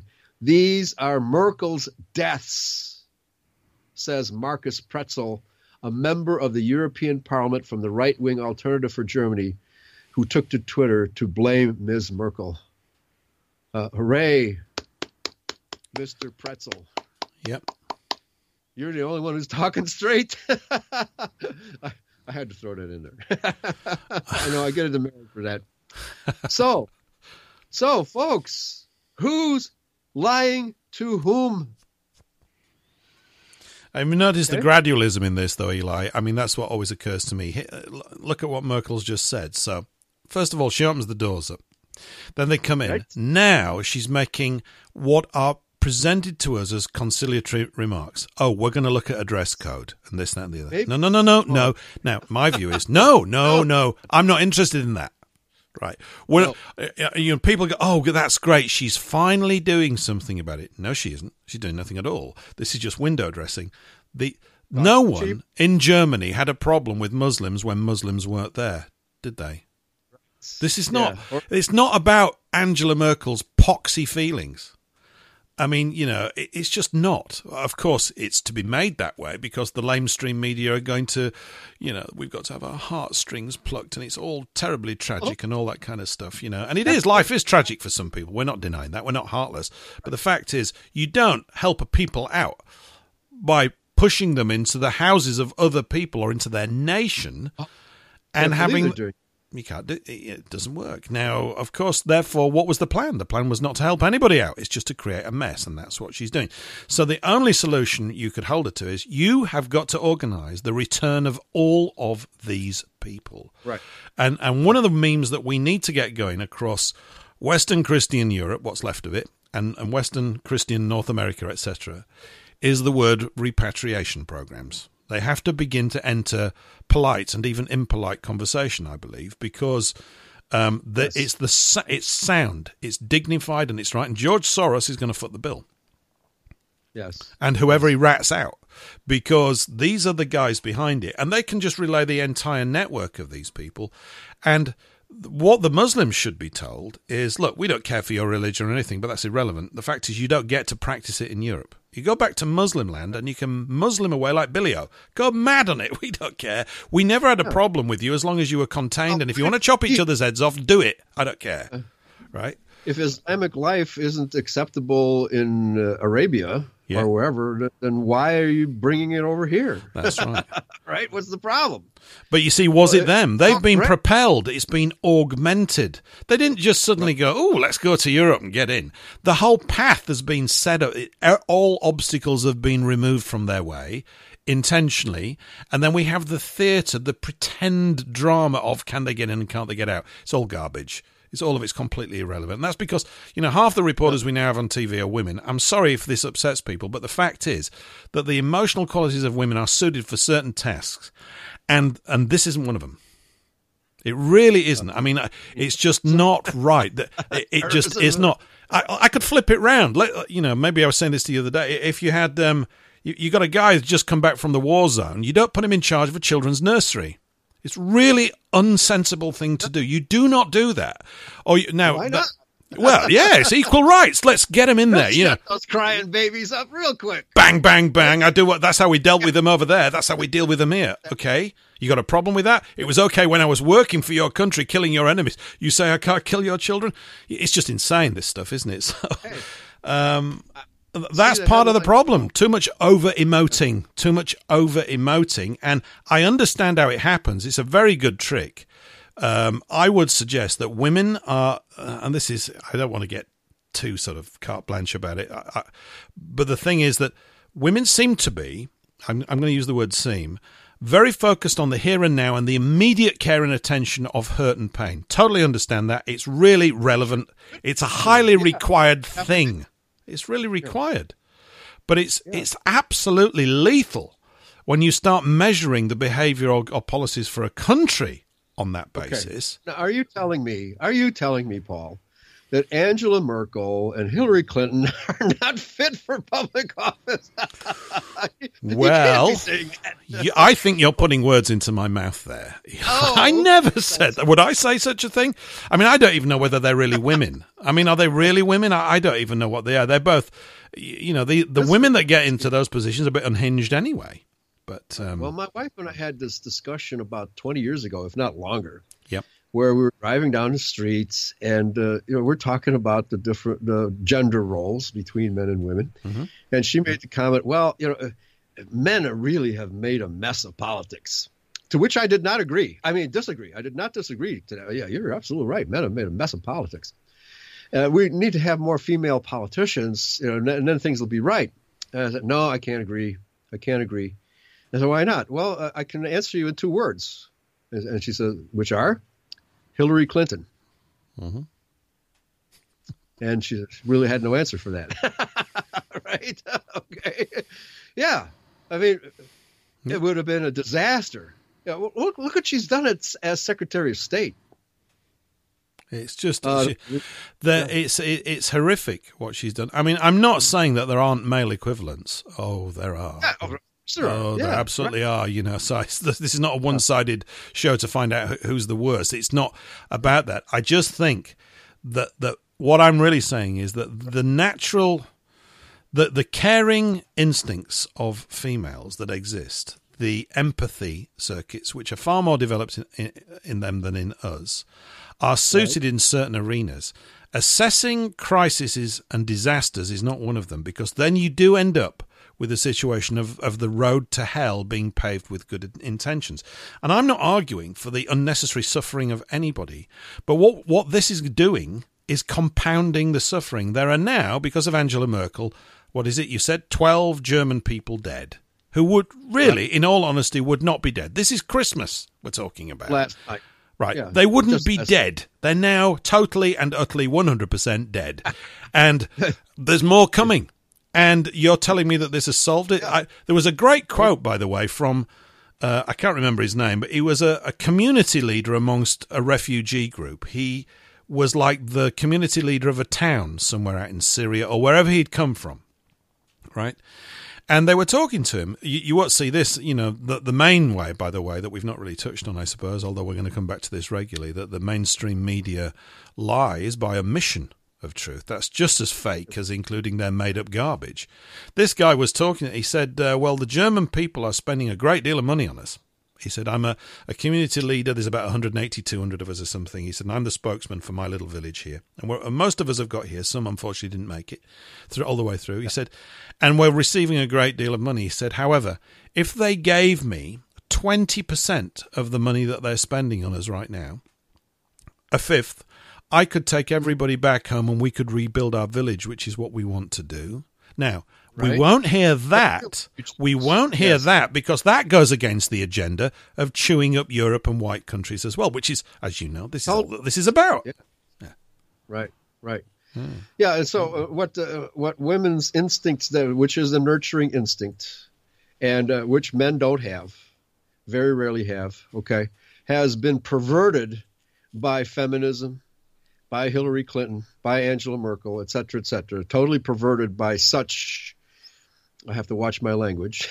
Steady. such women, okay, such women who, uh, and the left and the whole uh, insanity of left wing progressive political correctness, which emanates from the university, college campuses all over the world, which is nothing but Jewish, anti white, anti progressive, and it's really, in fact, anti liberal but you know what I'm saying? Yeah. It's an assault on the on the West, on the white race, orchestrated by these intellectuals, who m- most of them are in fact men, but uh, there's a lot of feminists who are doing the same thing, and they're destroying the West. That's their that's their one and only purpose. Yeah, it's definitely been. I think it's it's certainly a major a major issue. It's very difficult to know quite how to address it. And, I, you know, you, liberals to me strike me as being juvenile. It's a juvenile, immature. How do you spell juvenile? you're steady. yeah, steady. Okay, I'll, I'll, I'll you know, I think I think we're, we're crossing the line there. No, no, I'm only teasing, but I think that's barroom talk now, Eli. But I think uh, um, yeah, that that is, is that's how it appears to me because there's a lack of thought, and and yet again, it's based on short-term emotional. I must solve this problem now immediately, and and these people are hurting and they're starving, and you've got to do something. I mean, you know, it sounds awfully callous, but this approach patently does not work. It keeps the world in drama. Now, someone's got a vested interest in maintaining this ongoing emotional drama of people in plight and right. uh, it must be the same over there. I've been watching, you know, appeals for aid to Africa on television since the mid '60s, since I was a little boy. They've been coming on, so that's 50 that's years of this stuff. It's not made any difference, difference. at all. Uh, Bob Geldof's great, you know, him and his great virtue signaling a, a band aid or whatever it was. I, I loved. Right. I didn't watch it. I must have been one of the few people in the. I just went. I'm not watching that garbage. It's just ridiculous. I couldn't have told you why. I couldn't have articulated, but I always had a creeping feeling about these things. Yeah. You know, yeah, yeah it, you just go. There's something bogus about this. There's this is not a problem to be solved like this. What is this about? This is not how you solve this problem. And and you argue it through and backwards, and you find that every time, nearly every time, some do-gooder turns up to want to sort things out. They get all the plaudits, but round the back of the houses, it's all it, it ends up being five times worse than before they turned up. Uh, the situation with Africa is that the, much of the interference has led to a massive boom of populations which still can't feed themselves. Where's this going to end? When does this well, end? Yeah. You know but it's very important. You brought up the word. Now, there are real refugees involved here. There are, but yes, are fake. Many of them are fake refugees, yeah. and that's what the mainstream media is failing to report. That a lot of these people are sponsored by George Soros. A lot of these, um, what do you call it, shipping shipping guys. You know, the guys who run the boats are making money. They're getting paid per refugee, quote unquote. Okay. So they have an incentive to stack that boat full of so called refugees. And if it happens to sink, they got their money already. right? They already got their money. And then you got the little boy floating on the shore in, Greece, I guess it was. And oh, you see that big that picture of the little boy that drowned and washed up on shore. But who's responsible for that? Who hmm. paid for that? Okay. So now we've got this dual syndrome here. We've got actual refugees who are coming, you know, who want to just get away from all the warfare. But who's dropping the bombs on Syria? Who's really? It's ISIS. Assad and ISIS are enemies. Okay, so our media is blaming Assad instead of ISIS, and ISIS is working with Turkey to ship these so-called refugees. Now, the, the real refugees and the ones who aren't really bad off at all, like the one you just quoted. I'd rather go back. Give me the money, and I'll go back and rebuild my village. Okay. Isn't that the way, really? I mean, you see, that's how you approach the problem from an engineering solutions point of view, right? So we know that it's not been approached from that, that this is an intentional disruption. All of these chain of events are, are, are an intentional disruption. Hillary Clinton, of course, is involved up to her brains with them, which I suppose is as high as her ankles or something. I mean, it, it's just, you know, you look at what they did to Libya. It's just an absolute yes. travesty what they oh, did to Libya. It's incredible. disgusting Absolutely. what they did to Libya absolutely right. evil beyond words, and that's all brushed. Yeah. And so, you know, we were saying earlier that they they fake the news by omission. Do they talk about that much? No. And her gloating, her grandstanding about this, about what did she say? We came, we saw, he died. Wow. She, she should have yeah. that on her gravestone. I'm impressed. Uh, is she a Caesar? a Kaiser? She's a very, very little one. A very, very little, tiny Caesar. I mean, good yeah. grief. Julius Caesar would have run away from her. right? It's incredible. I mean, th- their obnoxiousness and their rudeness and authoritarianism just comes out in their language. Yeah, if, are we are we to quote Lord Acton now that you know power corrupts and absolute power corrupts absolutely. It's um, right. He said a lot more intelligent things just than that, but that's that's what he's known for, and I think you look at the sorts of people that have been involved in this entire you know, maybe we've picked the wrong title for the show. It should be just called The Fakers or something because it's like every area. They, they've put this trigger word out there. Every area right. you look at's faked up. I mean, it's just. Well, um, we're fall back into their court. They're the ones who are calling what we do fake news. Yeah. And so we're just hitting it back, you know, see if you can take it. See if you can take real exposés on what you don't cover, right? Mm-hmm. Uh, reportage by omission. Now, wait a minute. That's not journalism. And, and what really is interesting because you have all of these uh, yellow journalist uh, newspapers, these rags, and most of them are in fact yellow journalism. There are very few of them that are actually real journalism, where sensationalism is their byword. Oh yes. Okay. Yeah. Now, why aren't they covering the most sensational news of all, namely the utter annihilation of the white race in Europe by Muslim refugees, so called? Oh, I think you're making that up, Eli. That's fake. No, that can't be oh, true. I must be making it up, right? Yeah. okay. Yeah. Right. So uh, now uh, I want to get back to uh, the, the anti-Semitism bill that's attempted to be passed here in America because, and it's going on in Belgium too. So Uh, it's obvious that this is global, folks. Someone is orchestrating this on an international level, and it's not just happening in one country. This is from Breitbart.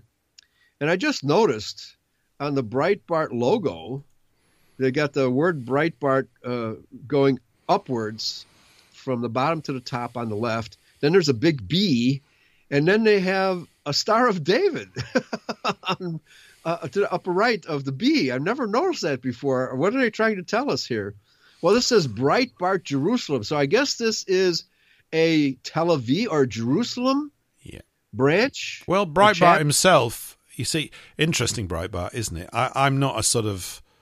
Uh, so the guy, Mr. Breitbart, died.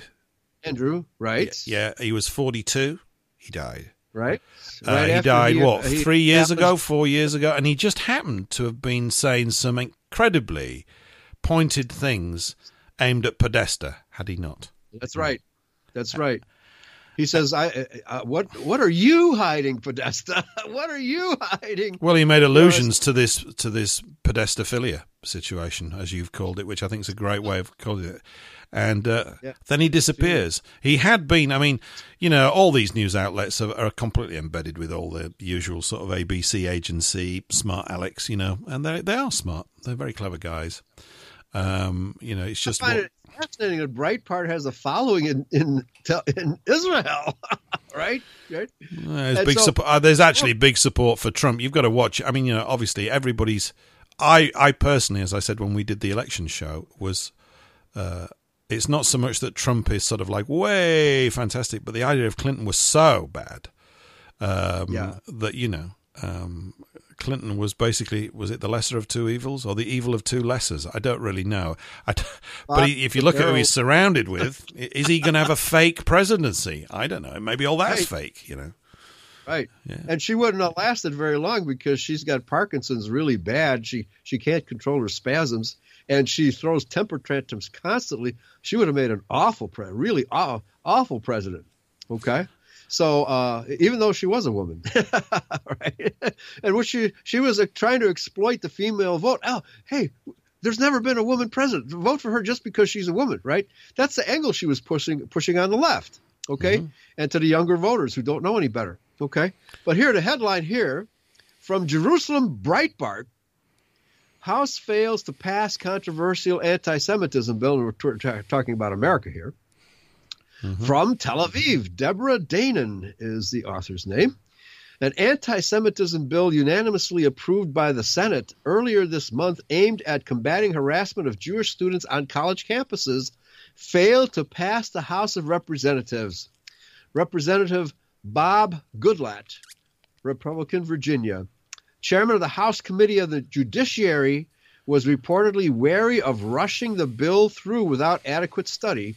A congressional staffer told Jewish Insider. Didn't I tell you earlier the Jews always try to ram these things through? Like, in fact, that's what they how they got the Federal Reserve Act passed on Christmas Eve when all of the Christian legislators had left and gone home, uh, leaving a few Jewish legislators or pro-Jewish legislators to vote for the bill.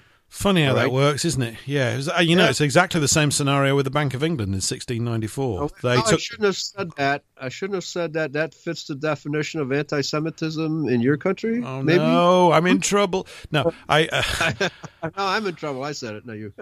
well, but I think, um, well, no, it is an observation. Uh, Bank of England they took the vote in August, um, which uh, just happened to be really problematic at the time because in 1694 the vast majority of MPs were also farmers and they were out bringing in the harvest, so they weren't even there.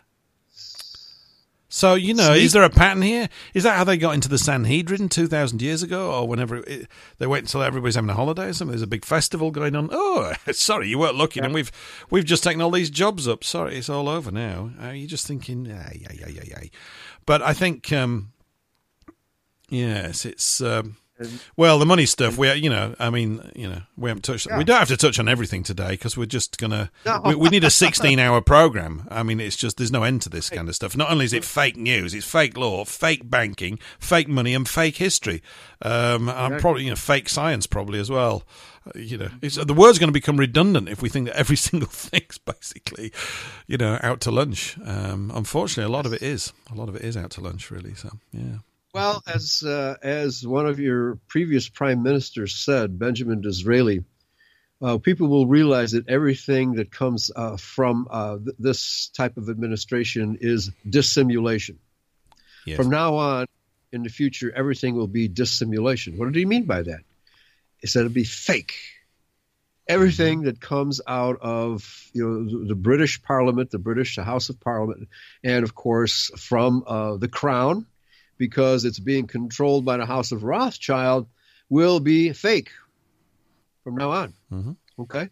So fake news is not an old, it's an old story. It's not a new story. Okay, but we want to cover this in current in current headlines and old news too, folks. You're not going to get this history from any other source. So I could see the headline from Fox News. Eurofolk Radio stages truck attack in Berlin and blames it on Fox News. right? It's got to be true. That's how. Yeah, right, right.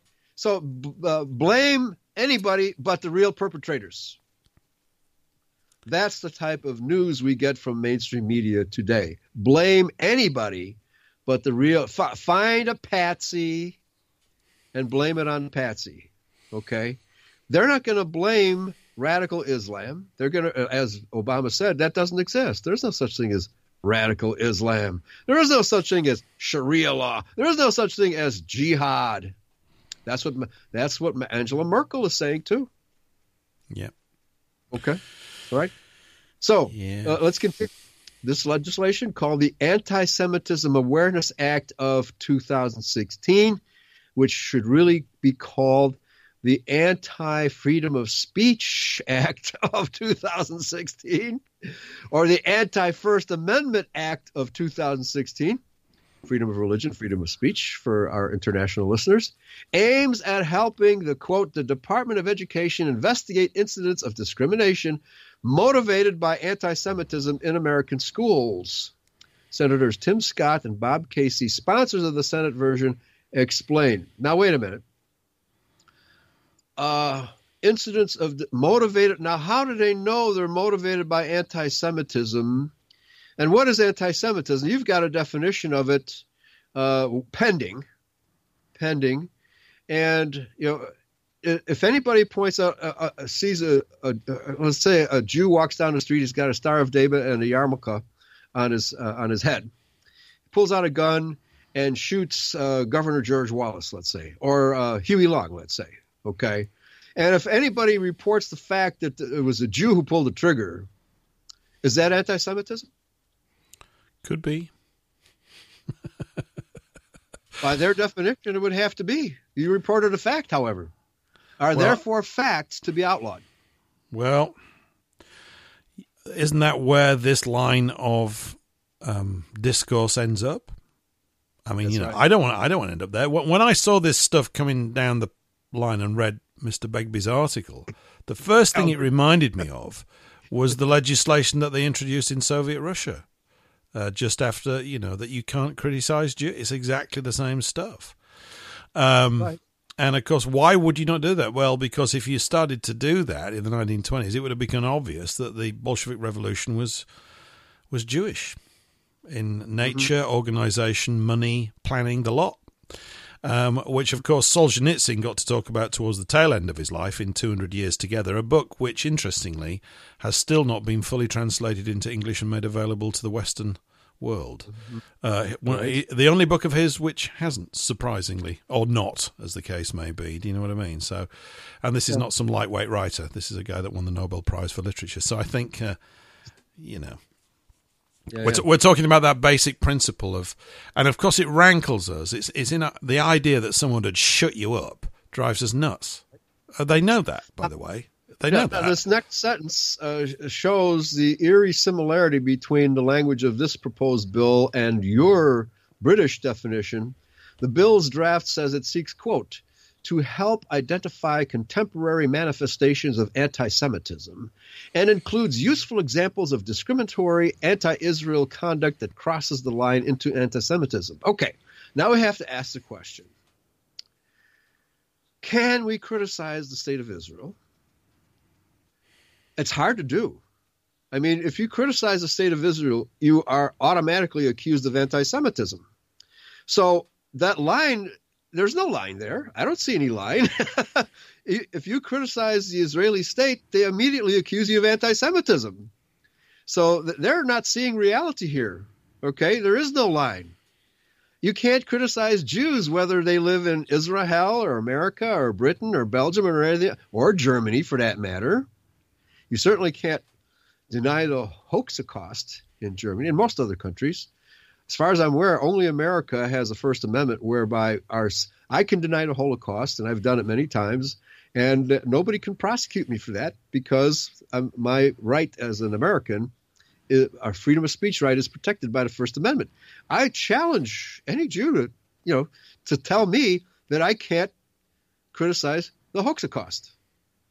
They will exert pressure on people who are trying to bring the truth out but they'll never discuss it openly whether or not there's any forensic evidence for that event, that so called event.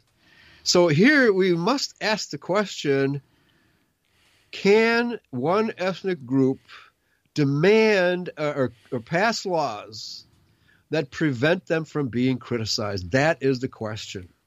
That is the question that must be asked. And the people of America, the people of Britain, the people of Belgium, the people of Germany must understand that that is asking too much. No other ethnic group in history has ever asked that uh, for themselves of other people. Never. No other people. Yep. Correct? Am I exaggerating? no. No, should we start asking for it? Yes. I yeah, just, maybe we maybe we should have an, an anti-Aryan defamation or Aryan defamation league. You shall not say bad things about white people. You see, this Voltaire quote is going to have to be removed. This one, to learn who rules over you, simply find out who you are not allowed to criticize. Um, yes. If we're not allowed, I mean, basically, that's what these are about. You're not allowed to criticize.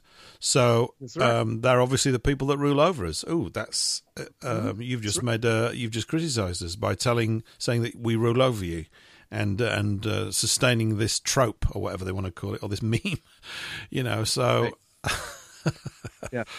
I, d- I don't see why white people should be criticised. My feelings are hurt all the time, Eli. Nobody sends me a check. It's not fair. Yeah, right. It's just yeah, not fair. Yeah. It's not right. Our feelings are hurt all the time. They always accuse us. Now, despite the fact that all these European European nations and America have been allowing non-white, non-Christian, Islamicists, uh, Hindus, uh, Bolsheviks, you name it, into our countries for many decades now openly accepting them without violence.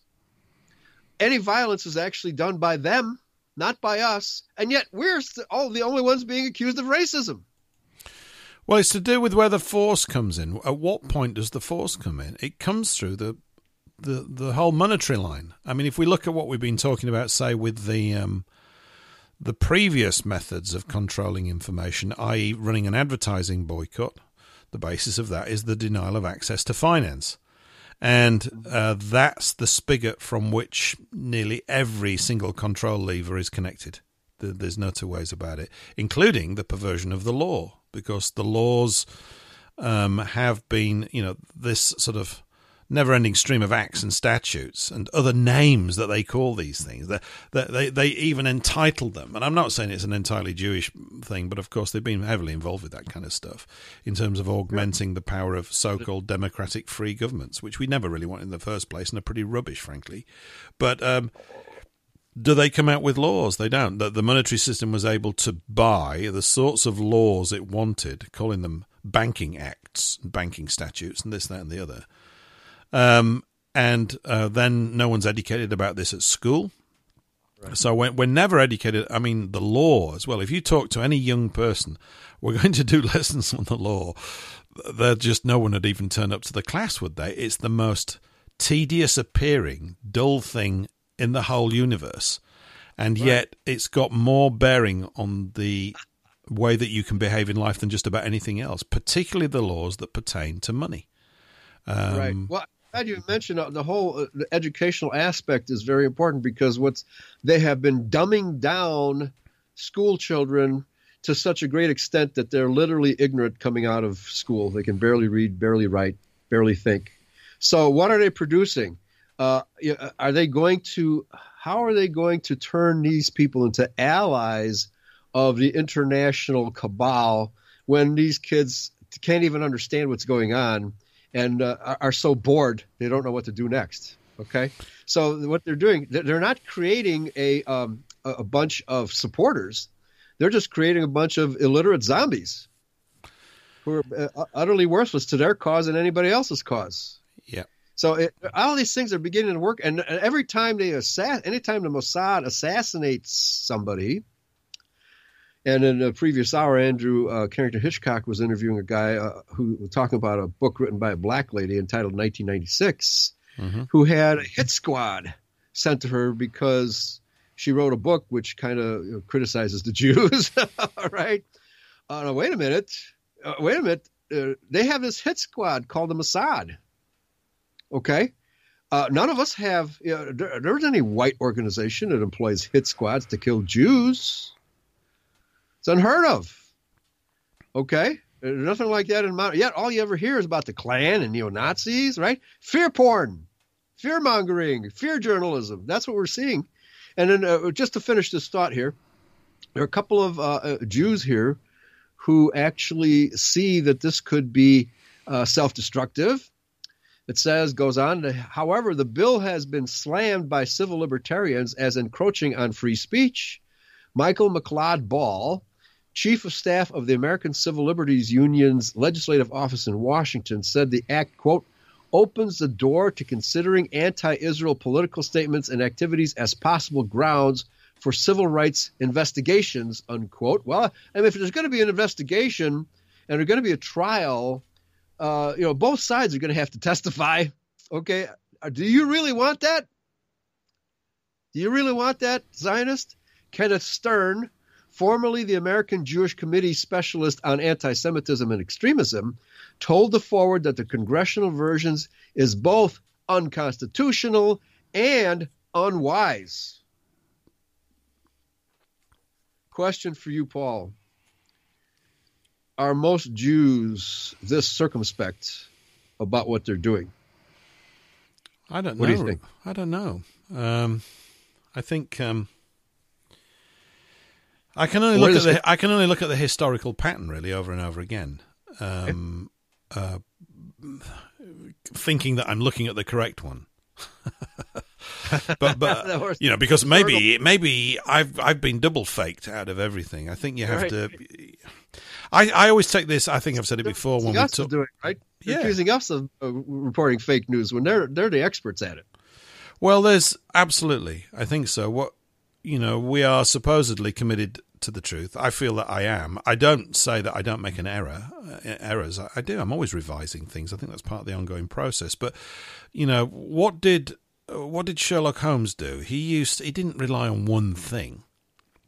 The whole framework of trying to come to grips with what had occurred and by whom and when and by what means is a process which is served by a particular sort of mental disciplines and an internal code like the internal law inside certain sorts of people. Now, I would suggest that most white people have that, and no doubt most Jewish people have it, but it's different type. I'm being tactful here, right? it's a mm. it's a different orientation system. Michael Hoffman, I think, uh, don't agree with Michael Hoffman or anybody, I suppose, much about everything, but he said some fantastic stuff on this score, and he talks about Talmudic law being based on, or one of its prime uh, building blocks is the acceptance of situational ethics as a guideline to behavior. That is, if it serves you to tell a lie on Monday, but to talk about the same thing truthfully on Wednesday, do it. Now, to us, our code's not based on that. And uh, Therefore, whenever we get wrapped up in so called communication with people who've got the Talmudic code, it's not possible for us to achieve a win as we would see it because they're not playing by those ground rules. I mean, it's like mm-hmm. mixing the Apple operating system with the Windows operating system. Uh, they kind of look the same from a distance, but if you actually really get it down to the fine nitty gritty, they they choke each other off. it's a right old mess. It just doesn't work. Everybody gets cross uh, uh, about what's going on. So I just I, I, think it's it's a matter of horses for courses. I'm being very tactful. You can probably tell. I could use much more sort of vitriolic language if I wanted to, but I sure right. I could. You know, uh, I'm just being circumspect, having spoken to Andy.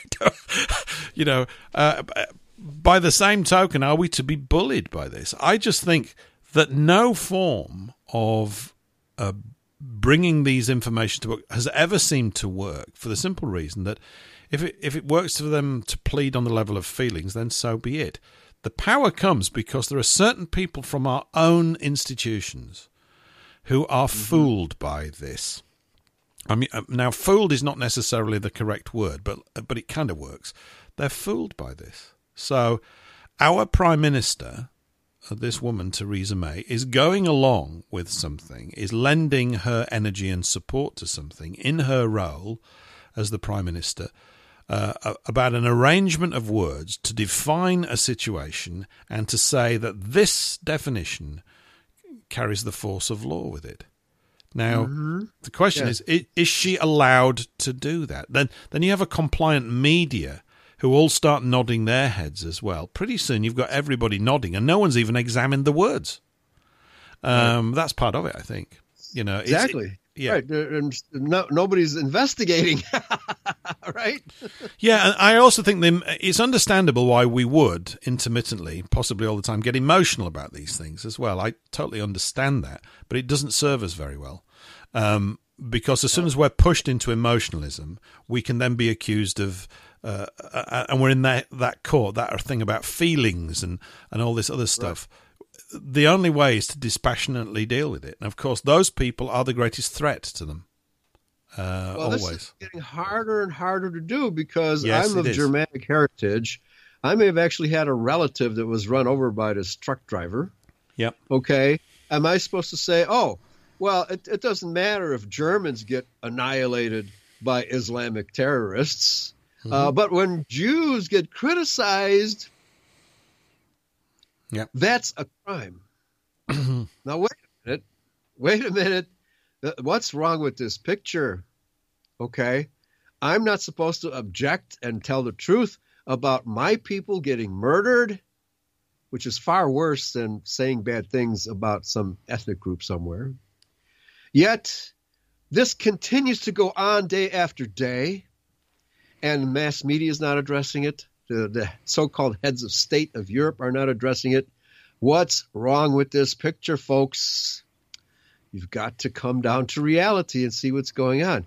Incidentally, I just wanted, I was wondering how Obama re, uh, reacted to this uh, truck attack in Berlin. Mm-hmm. Here's the headline from the Free Beacon. Obama hits golf course after briefed on Berlin truck attack by Natalie Johnson, December 19th.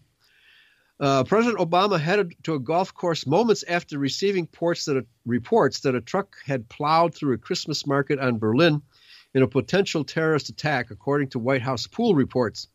Obama, who was vacationing in Hawaii for the holidays, was also briefed by his national security team on the assassination of Russia's ambassador. We haven't even got to that yet.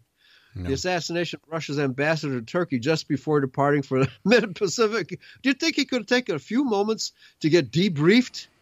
And make some sort of conciliatory statement about these two tragedies? I think he's just got a new sand wedge, and he was obviously very keen to get out on the course and, and yeah. test it out. I mean, um, it's a pity he just didn't spend the last eight years on the golf course because you would have been better use there, wouldn't he? I pity. Mean, You're right. It's a pity. Yeah, it's just yeah, he would have been signing executive orders, right? right. Yeah. yeah. Well, folks, this is the world we live in. This is the world we live in. And it's really up to us when we see that we are being assaulted on all sides by the media, by illegal aliens, by the international. Oh, let's let's call them the Illuminati to use Alex Jones terminology. The uh, the elite, right? By all these people, these elitists, all these elitists on left and some of them on the right, but not the real right. We have true conservatives and we have phony conservatives.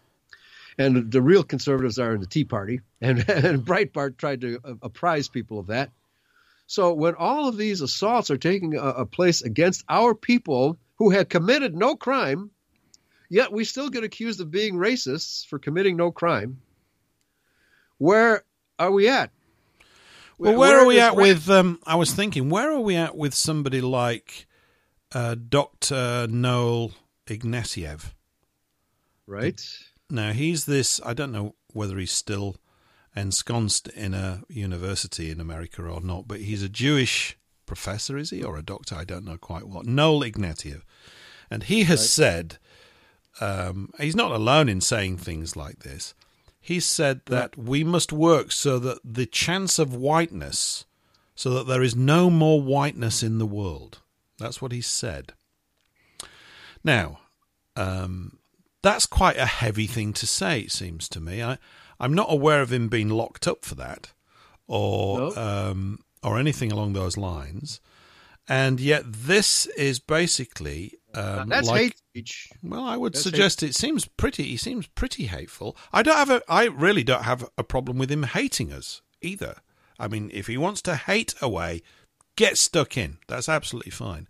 Yeah. So, you know, I, I'm sort of taking. I do think possibly this is just my own either strength or weakness. Uh, only time will tell. That by approaching it, sort of looking at their words modestly, which is what I'm trying to do, and really pay down. What is it that you want? So let, us just. This is what I've got. You want to have, be treated specially and not be criticised. Okay, yeah. If we criticise you, we go to prison. Yeah. Um, you are allowed to criticise us even calling for our death and genocide, and that's okay. Yeah, okay. All right. Well, let's let's all put that in laws. That you obviously think that that's going to work. Now, what's needed is to then clearly communicate that and to get everybody to vote on on accepting it. But it's never couched in those terms. It's always couched in the form of some kind of ongoing disputatious argument. Whereas I'm saying that the bare bones of we want to see it revealed for exactly what it is. Of course, they cannot allow that kind of communication to occur because then it makes it's like just shining a light in the dark hole and you're seeing what's going on. And uh, it's rather strange. I have no idea. I mean, look, I'm I'm being kind of disingenuous when I say this. I have no idea why Dr. Noel Ignatiev would want to say such a thing, but he seems to be quite a hateful chap. And many of the things that he's attributed to white people, uh, we would suggest, I think I could say that, that he needs to really do a bit more research because he'll find out that many of the things that he's attributing that are bad to white people actually lie at his own doorstep. Um, right. You know, like yeah, the well, like slavery. Really, I mean, yeah, we we we've had white guys involved in slavery, but I think compared to any of the other races, we're probably we've probably participated the least, and we're the ones that actually stopped it. Um, right. You know, so I mean, there's it, there's no end to that kind of stuff, and of course, we here we are at the tail end of centuries of fake fake reporting. Yeah. You know, here's the tail end of the show too. are we? So, oh yeah, we're getting yeah. close. Yeah, we got, we got five or six minutes to go. I think something like that. Yeah. Here comes McCormick's Reaper. yeah. yeah, but please go ahead, continue your thought. Yeah, no, I was that that's we are at this tail end of um, of hundreds of years. Well, I'd like to think it's the end. Hundreds of years of of uh, fake reporting. I mean, you know, Mike Walsh, who's a regular guest on with Andy, a great guy, I think he calls them court reporters, and I think that's a good way. You know, they make the court sound good. It's got to come out just right, and we we know, you know, from Orwell and, and these other writers that all the victors write the history. Uh, so we know that young people receive this establishment view of, of history, which is what? Recent news, as far as I'm concerned. It's either taking place now or it took place sometime in the past. And in many cases, it doesn't really matter how long ago it was because the, the lessons of the past if the, if if it's the principle at play, are, are really valid. They're extremely valuable and useful things to know about because then you get a sense about how this pattern repeats over and over and over again. As I said, I think that the solution to this, if they really want to be at peace and not be offended, is to live separately from us. What's, Right, the, what's the right. problem? I'd help them with that. I mean, I can't really because you know we're all taxed, and I, I, it's a silly thing for me to say, but but why why can't we have that? Well, we know why not, but let's just follow the line of communication through, and it, it would become revealed. That's why that line of communication gets blocked and gets turned into a drama. You've hurt my feelings, and everybody runs off in a huff. The idea is to keep people in the room for don't let them out. You you know you're not Right. going home ever until we sort this out. You're you're going to stay here for as long as it takes. What, 20 years? Yeah. Unless you get you shift and shift and shift as long as it takes. You're not moving. I'm not letting you out of the room and I'm not going either. We're going to get to the bottom of it, you know. I've just gone to VDare, which has uh, this article about Dr. Noel Ignatiev, who is, of course, he's Jewish, uh, and uh, typically uh, Wiki, uh, not Wikipedia, uh, doesn't point out that, that he is Jewish. You know, they will, uh, you know, reserve that. So again, reporting by omission or non-reporting by omission. Yeah. Now comes Harvard-educated Noel Ignatiev, an academic at Harvard. Uh, Harvard's W.E.B. Du Bois Institute for African American Research. Of course, the blacks can't do their own research; they have to have a Jew doing it for them. The, Dr. Ignatiev is the founder of the journal Race Traitor, which has it as its motto: "Treason to whiteness is loyalty to humanity." The journal's purpose is to abolish the white race. That's a quote to abolish the white race. At the least, Dr. Ignatiev intends cultural and psychological genocide for whites. It is unclear whether physical extermination is a part of the program, but according to Genocide Convention, psychological harm to an ethnic group also qualifies as genocide, which he is clearly guilty of here. A statement by the editors on the website says that the new abolitionists, quote, do not limit themselves to socially acceptable means of protest, but reject in advance no means of attaining their goal, which you mentioned earlier. Mhm. Okay? They reject no means of attaining their goal. All right? The end justifies the means, is what they're saying. Okay? So, here's the, the, the double standard yet again. It is unacceptable to criticize Jews in any way, shape, or form, which none of us have called for the genocide of Jews. Yet, when a Jewish professor at Harvard calls for the extermination of the white race, nobody complains. Nobody accuses him of being anti Saxon or anti Aryan or anti human, for that matter. Nobody complains about that. Where's the outrage, Paul? Where is the outrage? I don't know. I don't know where the outrage is. Um, it's the fact that they can say these things and be allowed, and it, and it sits there. And the outrage does not come because those that should logically be outraged are getting paid somewhere, and they're fearful of not getting paid. That's all this is about. It's really, um, yeah, you'll do what we say, otherwise you won't be able to pay your mortgage off. And at that point, uh, individual integrity is basically compromised to such a degree that, and then you have a build-up of this stuff over hundreds of years, and away we go. Eli, I'm just looking at the clock now. We've got about um, we've got about 90 seconds left here for this first show, so it might be worth to just sort of wrap up. I've got a little tune to play out for the last 25 seconds or so. We've got a minute here, but I think as a first stab, this has been pretty jolly good fun, and, and I'm hoping we can carry this on. This would be great. Um, and I think maybe for future shows, we'll try and involve a few more additional voices to bring people in, maybe for 15 or 20 minutes, if that can be organised, and, uh, and and move things around a bit. So it's a bit of a sort of carousel type show, but it's great. If you want to say any any, any last words, let's just let's just wrap up here. This would be great. Yeah, inaugural edition of Fake News Now, I think we have shown and demonstrated that fake news is not a new thing, that fake news comes from a particular source, and that because that particular source controls mass media today, you cannot expect any real news coming from them. And then, uh, in large part, they cover and gloss over their own crimes and exaggerate ours and always accuse us of what they are most guilty of. Uh, that's what I, what I would have to say about that. Over to you. Yeah, I agree. Here's the music. We'll wrap up. It's been fantastic, Eli. I'll uh, we'll arrange another one. We'll let everybody know, and uh, we'll whistle you out to this little stirring tune, and we'll be back next Tuesday, won't we? And in the interim, have a cracking Christmas, everyone. Have a good one.